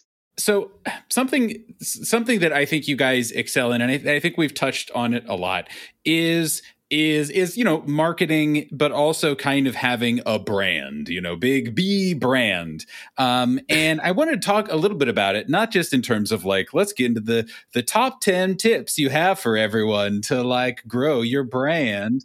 Um oh god, don't listen to me on those anyway. Number one, luck. Get lucky. Right. I mean, right. And then number two, get lucky again. Number three, get lucky maybe a third time, and week then just kind of see where it goes from there. Yeah. But for you guys, uh, especially given that you guys are an illustrator and graphic designer, and you know, kind of have that that the the importance of, of visuals and of eye catching things and a shared uh, shared look and shared vibe throughout all your stuff, I would imagine is pretty well drilled into your brains uh, professionally and and throughout your academic careers. Is that something that early on you guys kind of prioritize, where it's like, hey, if we're going to do it, this is, we want it to look good, we want it to do this, and you kind of made those decisions early? Is that something that you kind of grew into? Um, and I guess what what what made it important for you guys, at least now, to kind of have that level of polish on this stuff, and not just on the the items, on the systems, but on all of your promos look beautiful. All of the, you know, all of the the the threads that you guys put out are all very well reasoned, are all very similarly formatted, and all kind of have that same level of like professionalism and polish on it. Was that important, and and how did you kind of come to it? But also, what is the brand? You know, what is when you when you want people to think of Abyssal Brews, what is it that you hope that they that they think of, and what do you kind of aspire to each time you you start a new project? The second part is easy because, like, the, the in one word, it's cinematic, right? Like, what I want to people to think about Abyssal Brews is like cinematic moments in your T T R P G games, right? Like, it's it's yeah. fun. We don't treat our items like items; we treat them as characters. So, like, every single one that uh, that I illustrate, I illustrated like I was illustrating a character, uh, not a not a thing. And same thing the way they, the way Matthew writes them. And when it comes to like, so that that's the easy one for me. It's like in one word, it's just cinematic. We're trying to provide you a cinematic experience for your game in the best sense of the word. That's the most fun way that we play. It mm-hmm. is, you know, cinematic campaigns. We want to give you those amazing moments that make you or your players feel like a hero from their favorite movie or book or whatever. Yeah. Or the funniest moment in your campaign, because yeah. maybe it's just yeah. like a whimsical item. Oh, yeah. We want to give you those special moments in your games, and we put all this work into it so you don't have to. The second part, Matthew can answer that better than I can. I think before, he won't say it, it's, he's very talented at doing those things, just naturally talented. Correct. Unfortunately, some things cannot be taught. Some things you're just really good at. And that's that's his thing. I think for the the Big B brand of Abyssal Brews, we definitely mentioned, you know, cinematography and those those big moments, those set piece moments, or those hilarious moments, or those scary moments that happen. Um, anything that makes you feel something, those are the things that we want to aim for in what we're creating. When it comes to the actual, you know, advertising materials and um, everything that that goes along with that, I think the reality of it for me is I have spent the last fifteen years of my life working in what is essentially a marketing department. I work closely with people who are much better at marketing than me.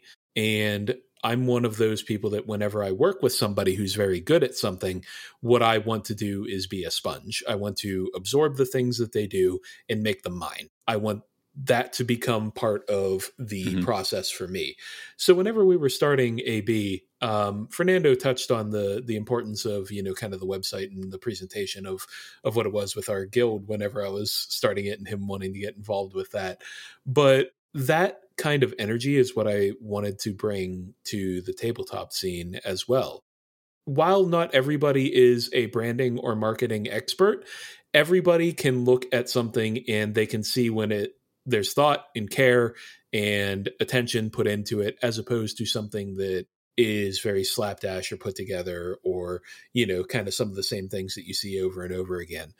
I'm not going to um, pretend that I'm I'm not lucky in having the situation that I do. Fernando and I are innately the perfect pair in order to create a business together, I think, because I have an eye for the visual and the advertising materials. Fernando has the ability to create these extremely slick um, illustrations and the things that go into that. I have the ability to craft good marketing messages. I have a personality, and Fernando does as well, that makes us engaging and want to talk to people. It's a natural part of who we are, and it's a part that a lot of people have to force, which we've never had to force that. So I think for us, rather than saying from the start, oh, yeah, we're going to have the best looking advertisements out there. Oh, yeah, we're definitely going to have, you know, um, the most thought out, you know, posts and threads. It came from a place of that's just being who we are. Yeah. We we care a lot about what we create. We care a lot about the perception that the audience has uh, with the things that we create. And due to that, that means that everything that we put out, whether it's an advertising material or whether it's a thread or a discussion, it naturally has to be within our brand, but our brand is our personality. So it got very easy in that way.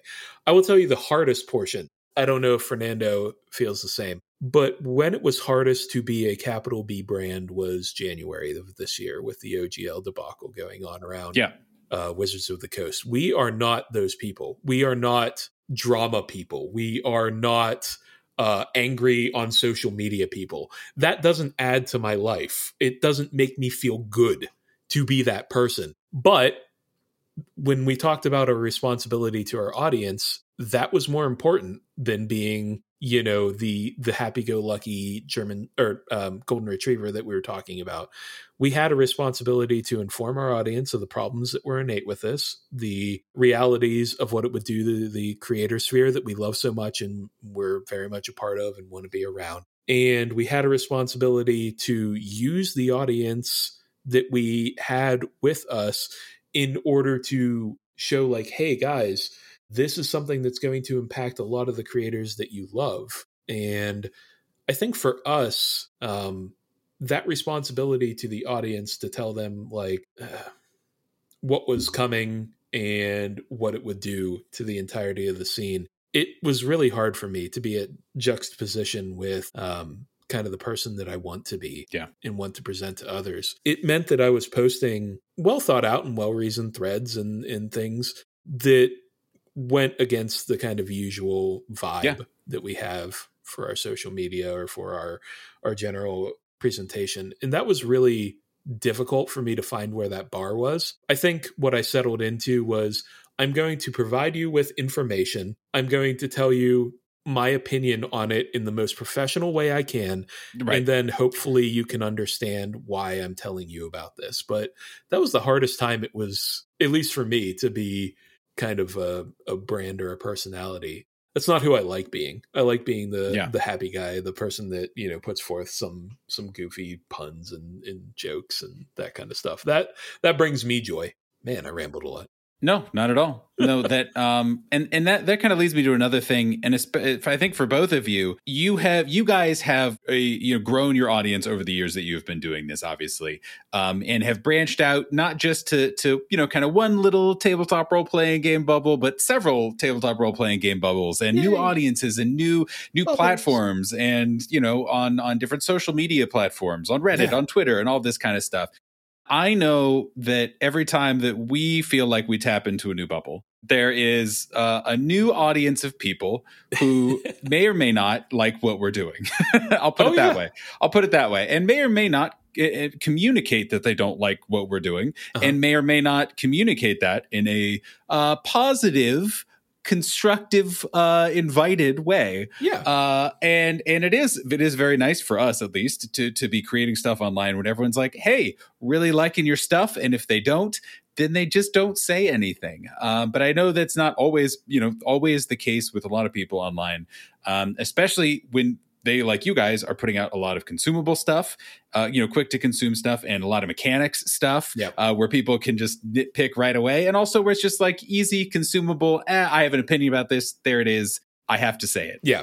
How have you guys found that experience, and how are you guys kind of navigating it, especially trying to be a capital B brand, but also trying to have a degree of of community engagement? You guys have a great active Discord server. Uh, you put a lot of your personality into into the work that you're doing. So what what has that experience been like for you guys, and how do you kind of get through it, especially when you are so open about your failures, but also very proud of the stuff you do?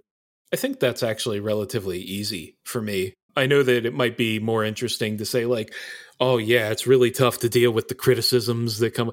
It's really not that mm. hard for me. I think that naturally I'm somebody that feels very confident in the things that I'm putting out there. Have I made mistakes? Absolutely. And you know, that's the the hardest ones. Those are the hardest ones, whenever somebody actually has a piece of feedback and I'm like, God damn it, they're right. Um, but those are actually a little bit more difficult for me, mostly because in those situations, I feel a bit of, you know, innate embarrassment that comes along with that, as anybody probably would. But most of the time, it, it's not that hard for me. Um, there's a lot of folks who have a lot of opinions on the internet, and that's okay. And I think that they should absolutely be allowed to to say their opinions on on my item, and that's okay. But what I try to remember is that it's very easy to criticize. It's much harder to create. Whenever you are somebody who creates on the regular, being comfortable taking that feedback, being comfortable taking the criticism and saying like, hey, you know, thanks for the feedback. I really appreciate that. And meaning it while also not letting yourself dwell on it is really important. There is such a concept as moving forward with criticism rather than being stuck on it. So whenever I get criticized on on something, or say like, oh, you know, somebody says, oh, this isn't this doesn't work that way, or oh, I, I would have done it like this. That's okay. That's fine. I will take that into consideration, and then I will use that going forward the next time that I do it. I'm not going to go back and dwell on it. I'm not going to edit it. I'm not going to change something just because I got one guide on Reddit. I'm going to include that, though, in my psyche going forward, because if they had something that was reasonably, you know, well-reasoned, or uh, a put-together argument, or, you know, something that I just didn't think about, that's great. That's fine, because you're helping me develop in the future. I've never really had that much of a problem with like the the throwaway criticisms where somebody's like, I would have done it like this. And it's like, well, you didn't make it, so have a good day. um, that's really easy for me. Uh, I don't know if it's it's harder for Fernando or not. Uh, it's similarly, right? Like, um, I think the problem is that not the problem, but like I think the issue people have criticism is that they dwell too much on the negative criticism. Yeah, absolutely. I don't ignore the praise. I take it in. I acknowledge it and love every single one of those people that praises. So I and I put it above the criticism. So I kind of feed off of that. Yep. But I also don't let it get to my head where I don't want just praise. So there's two types of criticism. There's constructive, and then there's just like criticism. And the constructive criticism, every single time, we take seriously and we consider it, and we don't always agree with it. But there's been times where somebody has said something constructive that really does inform our next item or the next thing that we do, uh, because yeah. they have a point.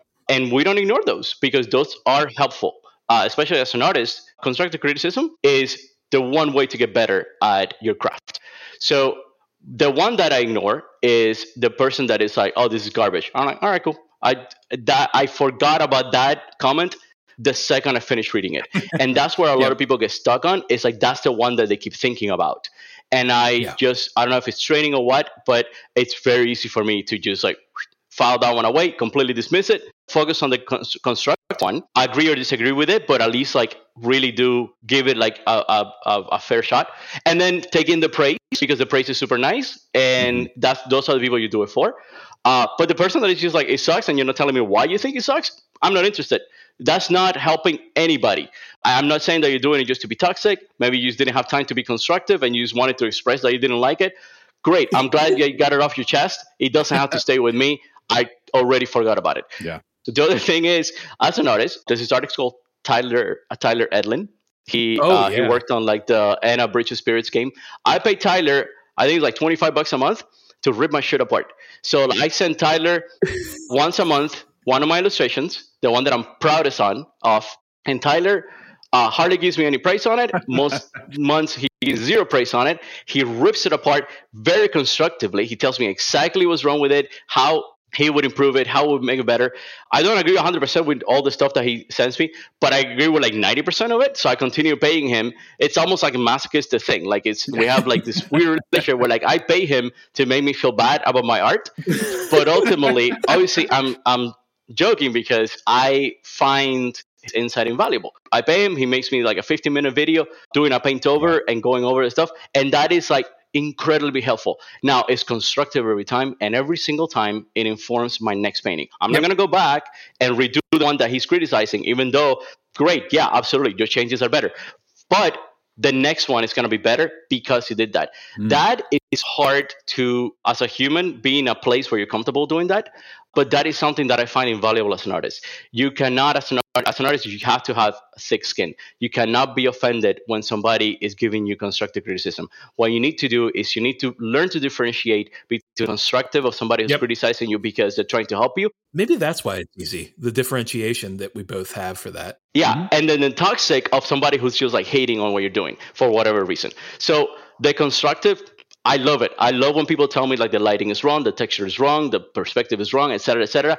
If they're right, I love that because it's making my next art better. It's making my next piece better. It's making me a better artist. If somebody tells me that it sucks and they don't like it and it's like the worst piece of shit I've ever seen, cool, man. I, I already forgot that you said that.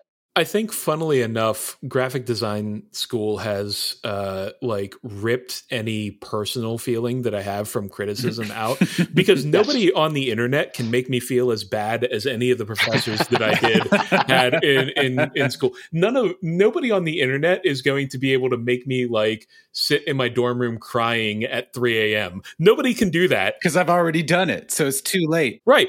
Yeah. Yeah. Like, you know what? You, you can't make me feel as bad as they did. You can't make, because the, the problem was they were right all the time. And I'm like, you know, I, I, I felt that, you know, it, I felt that innate, like, you know, I am shit. I'm garbage. I'm yeah. terrible at what I do. And like, nobody on the internet has that power over me. So that's part of it. I, uh, I, I had the, the luck. I, I was lucky enough to meet Larry Elmore, and we both oh, agreed yeah. on this. Like five, ten minutes after we finish a painting, we see nothing but the flaws. So on the same vein of what you're saying, piggyback on what, piggyback on what you're saying, nobody on the internet hates my illustration more than I hate my illustration. So you already know all this, all this stuff that they're going to point out. I already know everything that's wrong with it. And some people are able to give me some constructive criticism on like the things that are wrong with it and how to fix them. And some other people just point out the things that are wrong with it that I already know about. So your feedback is worthless. Uh, but the people that do criticize it and, and give me something constructive to do with it, yeah. hey, the perspective is wrong. And this is how, you know, you could fix that, blah, blah, blah.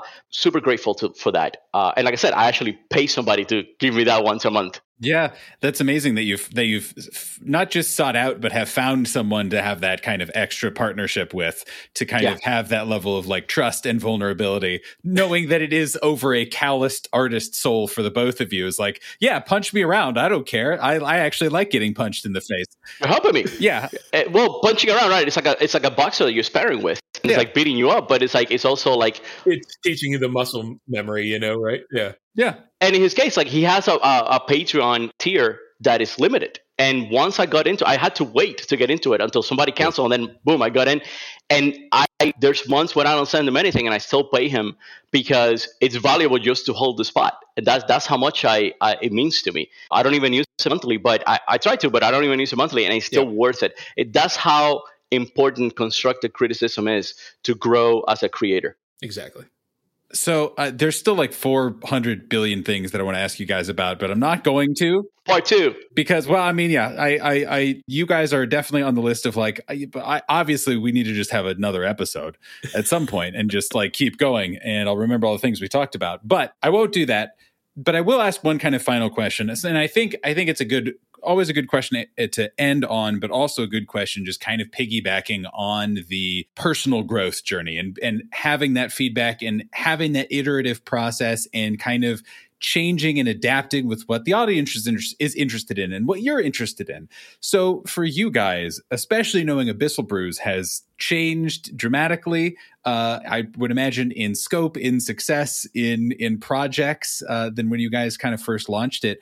What direction are you guys hoping? I know you've recently started doing more Pathfinder uh, items or, or or having items that work both with D and D five E and Pathfinder. I know you do a ton of uh, collaborations with other creators, making monsters, making all kinds of stuff. Uh, but what direction are you guys hoping to do? Are you going to get that campaign? campaign bleh, are you going to get that campaign setting? That's how you say that word uh, out there, or uh, what? Or, or or is it like we are happy with what we're doing, and we just want to keep being happy with what we're doing, and that's okay? What's you know kind of what direction are you guys heading?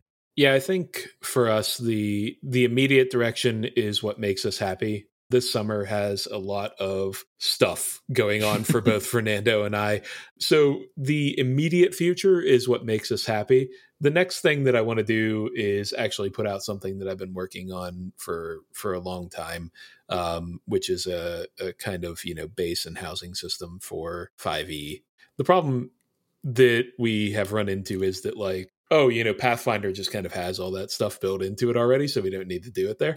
Uh, play Pathfinder. Um, but but for five E, um, you know, we've we've wanted to do this for quite a while. That's something that I do want to get out. In my opinion, a campaign setting is something that will always be in the background, and I will always be slowly working on it. It's never going to not be the case that I'm working on it. But man, I always said that when we hit one hundred items. I was going to say, big big milestone you just hit like two weeks ago as of this recording or something like that, I think. Something like that. But, you know, hitting one hundred items was always going to be a trigger for a couple things that we wanted to do. And one of those big scary things is a Kickstarter and, you know, yeah, uh, you know, physical versions of our items, things like that. But like all of that stuff is so floaty. I sure I, I feel like stating them means nothing to me at this point. Totally. The reality of it is we're going to continue to make whatever the thing is that makes us happy week to week, day to day, because that's how we found success so far.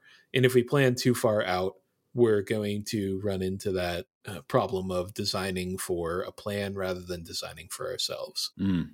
And that's a worry that I have. But the realities of it are there are a lot of things that we want to make. I don't know, Fernando, do you feel like there's uh, anything that we need to do in the in the future? Not need. I, I would say, you know, plan, don't dream, uh, yeah. almost. So it's kind of like we don't have dreams of like, you know, having our own brand of like T T R P G products that is on Amazon and stuff like that. Like uh, that's a big dream. Uh, but we have we have plans for a Kickstarter. We're not Matt Mercer. Yeah, exactly. um, so uh, w- and what I mean by that is that We, we, we're talking about doing a Kickstarter, and this is how we do everything. We start talking about it, and then we do a little bit towards it, and then next thing you know, we're in the middle of actually doing it. uh, like, we don't stumble into it. You take steps into things, yeah. and then suddenly you're waist deep in water. Yeah, we exactly. Exactly, because it's not falling into it. It's more like that's what happened with the Patreon. Like with the Patreon, we're like, oh, should we do a Patreon? And we talked about it for a while, and then we worked on launching and stuff like that. It, you know, it was what, like two months of work before yeah. we launched? And it was deep into you guys creating stuff. I remember, right. like, I think we had a Patreon before you guys did. Like yep. you guys, it was a, it was a deep, deep, you had been... been doing stuff for a long time leading up to it. And yeah, it was clearly well planned and, and thought out. And I remember Matthew asking around about like, so, hey, yeah. Patreon, yeah, you, you do it? Yeah. Yeah, so thought goes into it. That's the thing. Thought goes into everything we do. And Kickstarter is, it, it, I would say it, it almost definitely will happen. I just don't know when. It could be in a few months, but it could be in a few years. It's when we're ready to do it. That's the thing. It's also fitting it into the groove that we have now. So part of it is getting to the point where we can like do the items in a manner that allows us to have free time to do additional things. What I will say is like neither Matthew nor I have a personality or content standing still. Nope. So we always have to be growing. And the way we achieve that uh, is by, since we're never going to leave our day jobs and we're always going to do it as a side gig, is by just being better at the items and being better at the stuff we're already doing, which then gives us additional time instead of like to play video games and watch movies, is to then work on the next thing for Abyssal Brews. So yeah, Kickstarter, I would love to do that too. I would love to do like a module or a campaign or whatever at some point, uh, just because illustration-wise, that's a nice challenge, yep. but also because it's another way of connecting with people. If uh, somebody's playing your story, kind of putting yourself out there, but it's, uh, it's something else I would like to do. We had this board game that him and I worked on, Uh, I love the setting. Like we worked on the lore for the board, board game so much that it ended up being a better campaign setting and uh, adventure than there being a board game. I, that's something that I would love to go back to and eventually release, but as a T T R P G D and D slash Pathfinder campaign.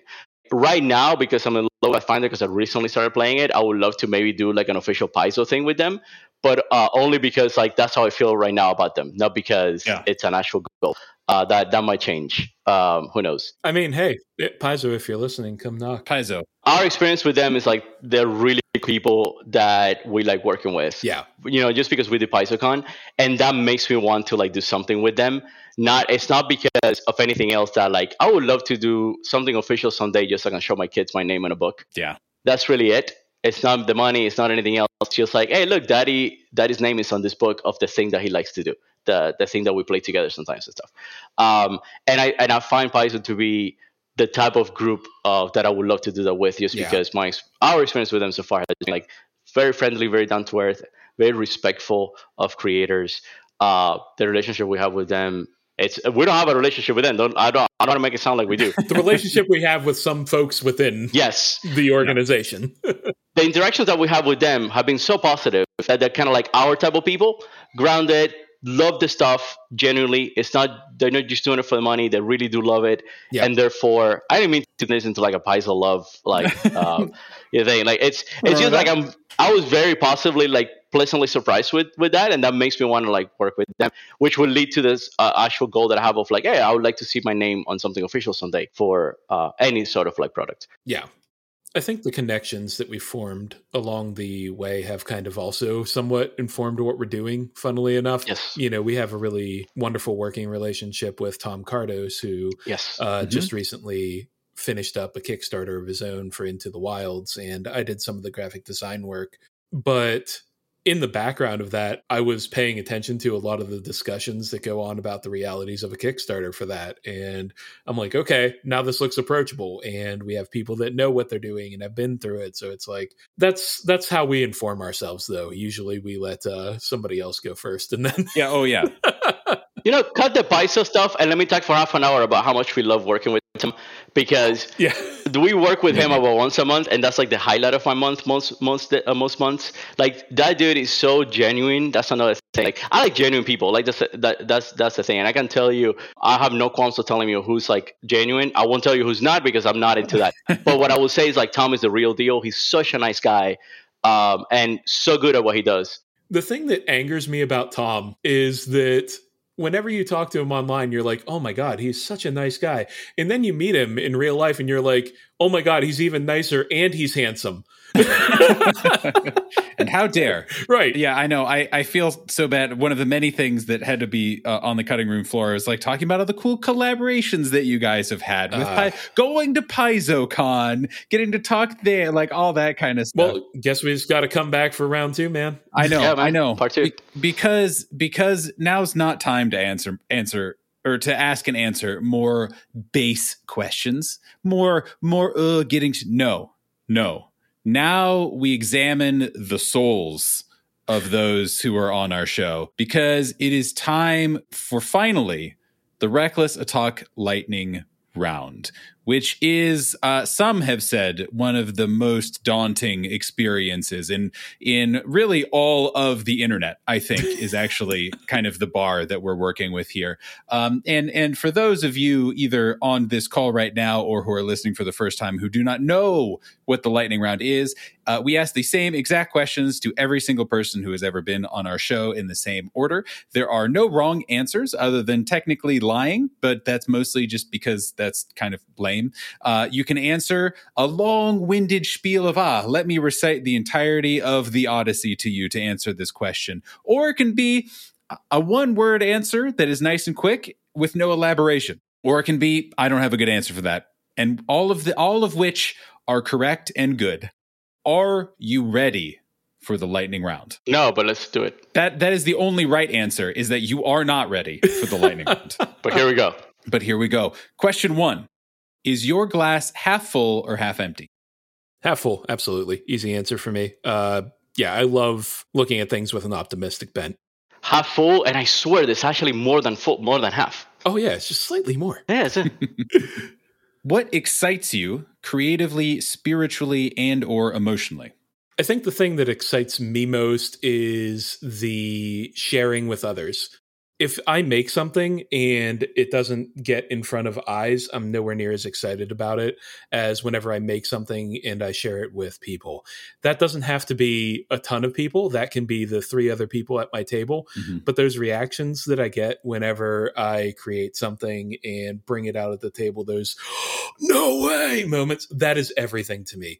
Creation for me is in the sharing. It's not in the act of the creation. Mm. Uh, for me, it's like connecting with people with the final product, like when people use it, when people uh, tell you about it, criticism, praise, whatever, but just like that connection that you create with somebody when you create something. And like, I know it's cheesy, but I like creating with Matthew. Uh, illustration is actually... Uh, no, that makes sense. I'm awesome. Yeah. And, uh, it, you know, illustration is something that is kind of like a single player game where like you're used by yourself painting. And uh, before I was working uh, with Matthew and Abyssal Brews, uh, it was a pretty lonely thing, just like creating art and that's it. And I, what excites me creatively, spiritually, emotionally is is working with Matthew on these items, the back and forth. It's so fulfilling, just the act of creating as creating the thing itself. What does not excite you creatively, spiritually, and or emotionally? The thing that doesn't excite me would be the the the kind of weekly churn that goes into it after a while. Mm. There are times where it's tough to force myself to to kind of get together and do the the tweets, do the uh, the advertising materials for the week, do the um, everything that goes around it, right? The act of creating items or creatures or uh, player options or systems, that is always exciting to me, but all of the things that go on around it is not exciting for me, even though I'm good at it. And I think that that's really important for people to know. Just because you're good at something doesn't mean it's exciting or fun to you. Marketing mm. sucks. It's boring. I hate it. That's the part that I like least about what we do. But if I want the other parts to succeed up to my standards for success, then I need to do those things. It's okay to not like something, even if you're good at it. It's um, unfortunate because Matthew do, does those boring things, like the business things. But notice, like, he's not talking about, that's not part of the creative process per se. It's part of, like, the running the business process. It's a necessity. But I would say there's nothing about the creative process that is not exciting for me, because the second it's exciting, we just don't create it. Yeah, that's fair. That's the bottom line. It's like when we're creating, it is exciting. And even when it's a failure, it's exciting up to the point that it's a failure. But the creative process, like, If I if I didn't find it exciting, I wouldn't be doing this. So I uh, that I can't answer that question other than saying like nothing. I, the creative process is exciting. What is your favorite sound? Crickets. I like the sound of crickets. I know that's silly, but like yeah, it's almost a cliche, but in a, in the opposite direction. Right. It's funny because I love kind of just sitting in the innate silence that you can get at a late night. I'm an absolute night owl in pretty much every aspect of my life. Um, working a normal day job is difficult for me because I would get up at noon and go to bed at three a.m. if I stuck with my body's natural clock. So for me, the quiet comfort of evening and the chirping of crickets outside is comforting. I'm going with the cliche of like making people laugh because I love making people laugh. I love the connection that comes from it, the instant feedback that you did uh, said something and it was funny. And man, how weird that that's so opposite for us, right? It's the complete opposite, yeah. Mm-hmm. Although I would say my the, the my other uh, if two second favorite sound, if you will. It is, this is your space. You can answer however you will. Thank you. So that's kind of like the cliche one, but I do have to say because I do live, especially I especially love making my wife laugh and my kids laugh. I know it's a cliche. It's genuinely so enjoyable. However, uh, more like self-centered, selfish, whatever. It's just like the sound of nature. I love listening to leaves rustling in the wind, uh, specifically, and and just like birds, just being in nature. I just love the sounds of nature, specifically that. Like I remember, like the one thing that I remember the, about The Witcher three is how awesome the sound of the wind is in that game, and the the leaves. In the in the damn storms blowing in. Yeah, exactly. Yeah, exactly.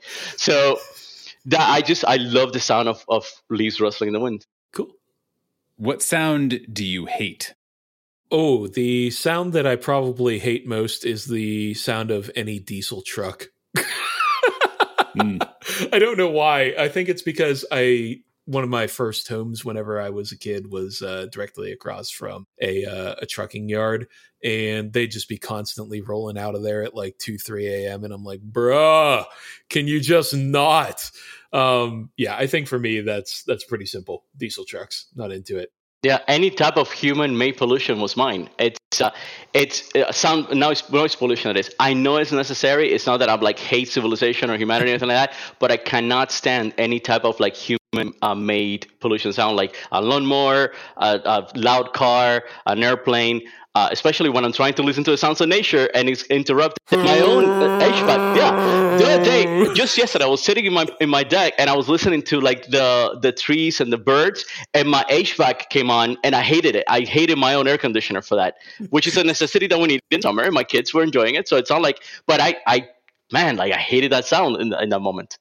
I try not to chime in on these as much as possible, but I do appreciate how truly animated Fernando got. In just in the mere um, reimagining and remembering of these these deep hardships of of humanity sounds, which I don't disagree with. Yes, I'm listening to the Merlin app, like the Merlin I D app. I'm listening to the birds, and the stupid H V A C uh, noise gets in and sabotages my my bird listening session. What is your favorite word? Mine is genuine. Like anything, any synonym of genuine, honest. Like I just I hate, you know. The opposite, which is like lies and deception. So when somebody's genuine, that's why I was like praising Tom and things like that. I, I just, I love that. I, I hate deceptiveness and, and lying and stuff like that, which is why I always play a paladin. So yeah, genuine. I think for me, it's uh, thanks. Just any sort of so showing of gratitude to people for the things that they do for us. I think that that is something that is to be celebrated. For me, nothing would work if I were alone. My partner, my friends, my support group, my therapist, the people around me, they're everything to me. And being open about the things that you appreciate from others is extremely important. Maybe this is a trait of like toxic masculinity or whatever it is, but I think that a lot of people don't do a good job of letting the other people around them know that they appreciate them. So taking the time to do that, taking the time to to let people know that they have an impact on you in the things that they they do, whether they think about them or not, it's special. And it's something that we should do more of. And I try to do it as often as I can. What is your least favorite word? I guess Matthias is your welcome. No, no. I think, Fernando, you, you lightly answered it already in yours, but that we still count that. No, no, no. Mine, mine is uh, the, opposite, the opposite of genuine, which is like any type of deception of anybody that is like fake. Yeah, I think for me, it's, oh, that's tough. Responsibility. It's a scary thing to me. mm-hmm. I, I'm afraid of it, but it's important. Funnily enough, though, like I, I try to do a good job of the people and the things that I'm responsible for, but I'm still scared of it. What tabletop role-playing game or D and D, et cetera, et cetera, monster or antagonist have you not faced or run that you would love to? The trollop. The we were talking about we were talking about that pre pre show of of how a trollop sounds like a very good D and D monster, and I I I do still agree with you, Fernando. I think you were very correct. You know, um, this is a weird one, right? I've never actually run a uh, a beholder fight ever in my life. It's a popular answer. That's uh, a weird one. I've never run one. I've also never actually run a lich. So I'm like, man, I need to apparently like these like classics. I've never run either one of them, but that's because I usually, this is the problem of being a creator. I just make my own shit. So yeah. Like whenever it's time for the B B E G, I'm like, oh, I'm not going to pick up a beholder from the book. Oh, I'm not going to take yeah. a lich from the book. Uh, I'm not even going to take Strahd from Curse of Strahd. Whenever I've run him, I innately change them and make them my own. So that's a problem that I've run into with being a creator is like, I never end up running the like the big things that everyone else runs because yep. I just make my own shit. Mine is Displacer Beast. I never fought a Displacer Beast, and they, you know, they're probably like pretty cool to fight because of the whole teleporting and disappearing mechanic. Oh shit! My uh, my players in my my home campaign are uh, raising a Displacer kitten. Well, and now Fernando needs to go fight it. So yeah, easy. I'm gonna kill your kitten. Wow. What is your favorite adventure of all time? And this can be, of course, a tabletop role-playing game, one that you've that you've written, that you've run, that you've been in, that you've watched, or it could be nineteen ninety-nine's The Mummy, whatever that means to you. I think my favorite adventure for me is probably Curse of Strahd. I've run it a million times, and that's probably a popular answer. I think that's okay. You know, it's a very straightforward thing. You you were stuck here. Vampire bad, kill vampire. That's a very straightforward thing, and uh, I get excited by that personally. Insofar as though, like super favorite uh, campaigns I've been a part of, man, I have run so many, but all of my favorite campaigns are Curse of Strahd, even in my home setting. So, like, yeah, Fernando.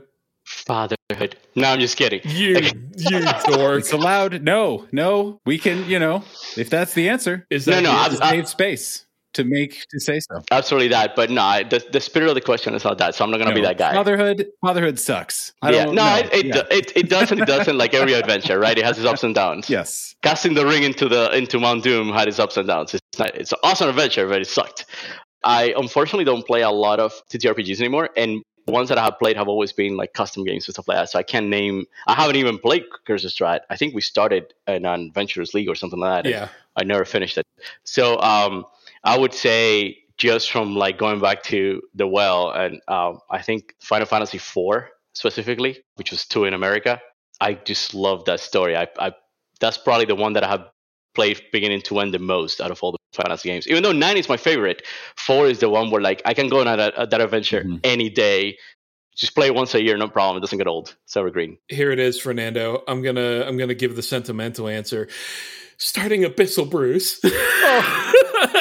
Well, it's all again. There's no, there's no right or wrong answers here, right? You, if they are cliche or or just to make fun of each other, all this is all all allowed. You guys can see this in the podcast, but we're hugging right now. Yes, it's it's beautiful. The three of us, which is weird, because like you know, fully clad in leather. Yep. Yeah. Yeah. Sorry about the creasing. We had to stop recording because we were all weeping too much. That's just it's it's all true. We we unfortunately didn't leave it in. Sorry. We'll but, come back from the from the crime break. Yes. What is your favorite tabletop role-playing game character of all time? And again, could be one of your characters. It can be an N P C. It could be uh, something that you watched or listened to. I made a little bit of a reference to it earlier, but I love all things Kenku, and Fernando illustrated it for me. Uh, Cricket, one of my characters, is a Kenku monk, and I have played him in a number of Adventure League uh, games, as well as a campaign that didn't really get off the ground, but... Uh, absolutely my all-time favorite. I love Cricket. He is just this well of positivity and uh, humorous timing with sounds and so on. Uh, and it gives me an opportunity to make weird sound effects, and that's wonderful. And I love that. So Cricket is my favorite. Yeah, one hundred percent my half-orc paladin. Uh, I, I still, again, I didn't get to play him as much as I would have liked, but uh, the few sessions I had with him were absolutely magical, and he will forever live in my heart. Grok. Yeah. Last question. What gives you hope? Pooh, uh, the people that are helping me and nice to me, and the people around me that help support everything I do.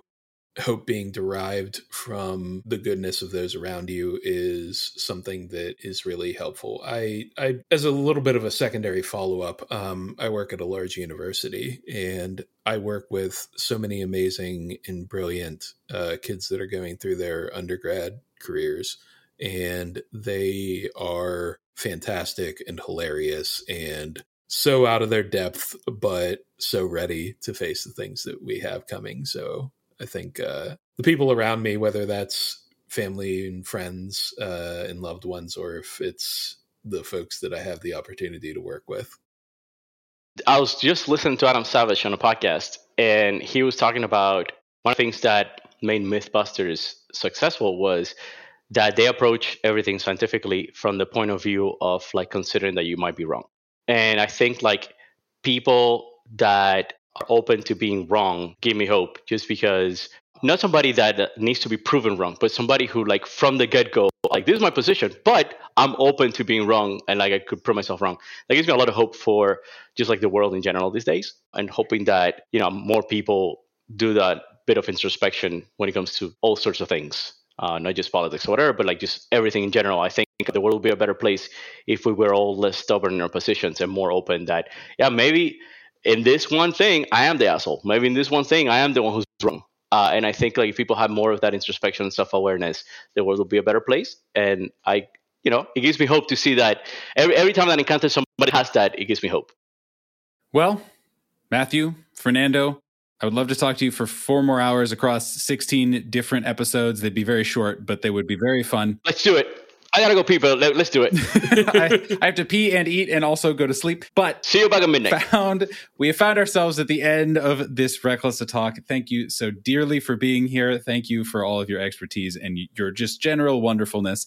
As a reward for, mm. for exiting on the other side of the gauntlet and Reckless Attack itself, could you please remind everyone who you have been, who you continue to be, and where they can find out more about you and how to support you? Yeah. Uh, I'm Matthew, one half of the creative duo behind Abyssal Brews. You can find us at abyssal brews dot com, on any social media at Abyssal Brews, or where we would most like you to come find us if you would like to support our work as two indie creators trying to make a go of this thing, patreon.com slash Abyssal Brews. You can also get all of our one hundred plus items there, a convenient compendium, a Foundry V T T module, and a bunch of other really wonderful things. Come be part of our Discord, hang out with us, chat with us, make connections with us, tell us about the things that you love, and share them with us, please.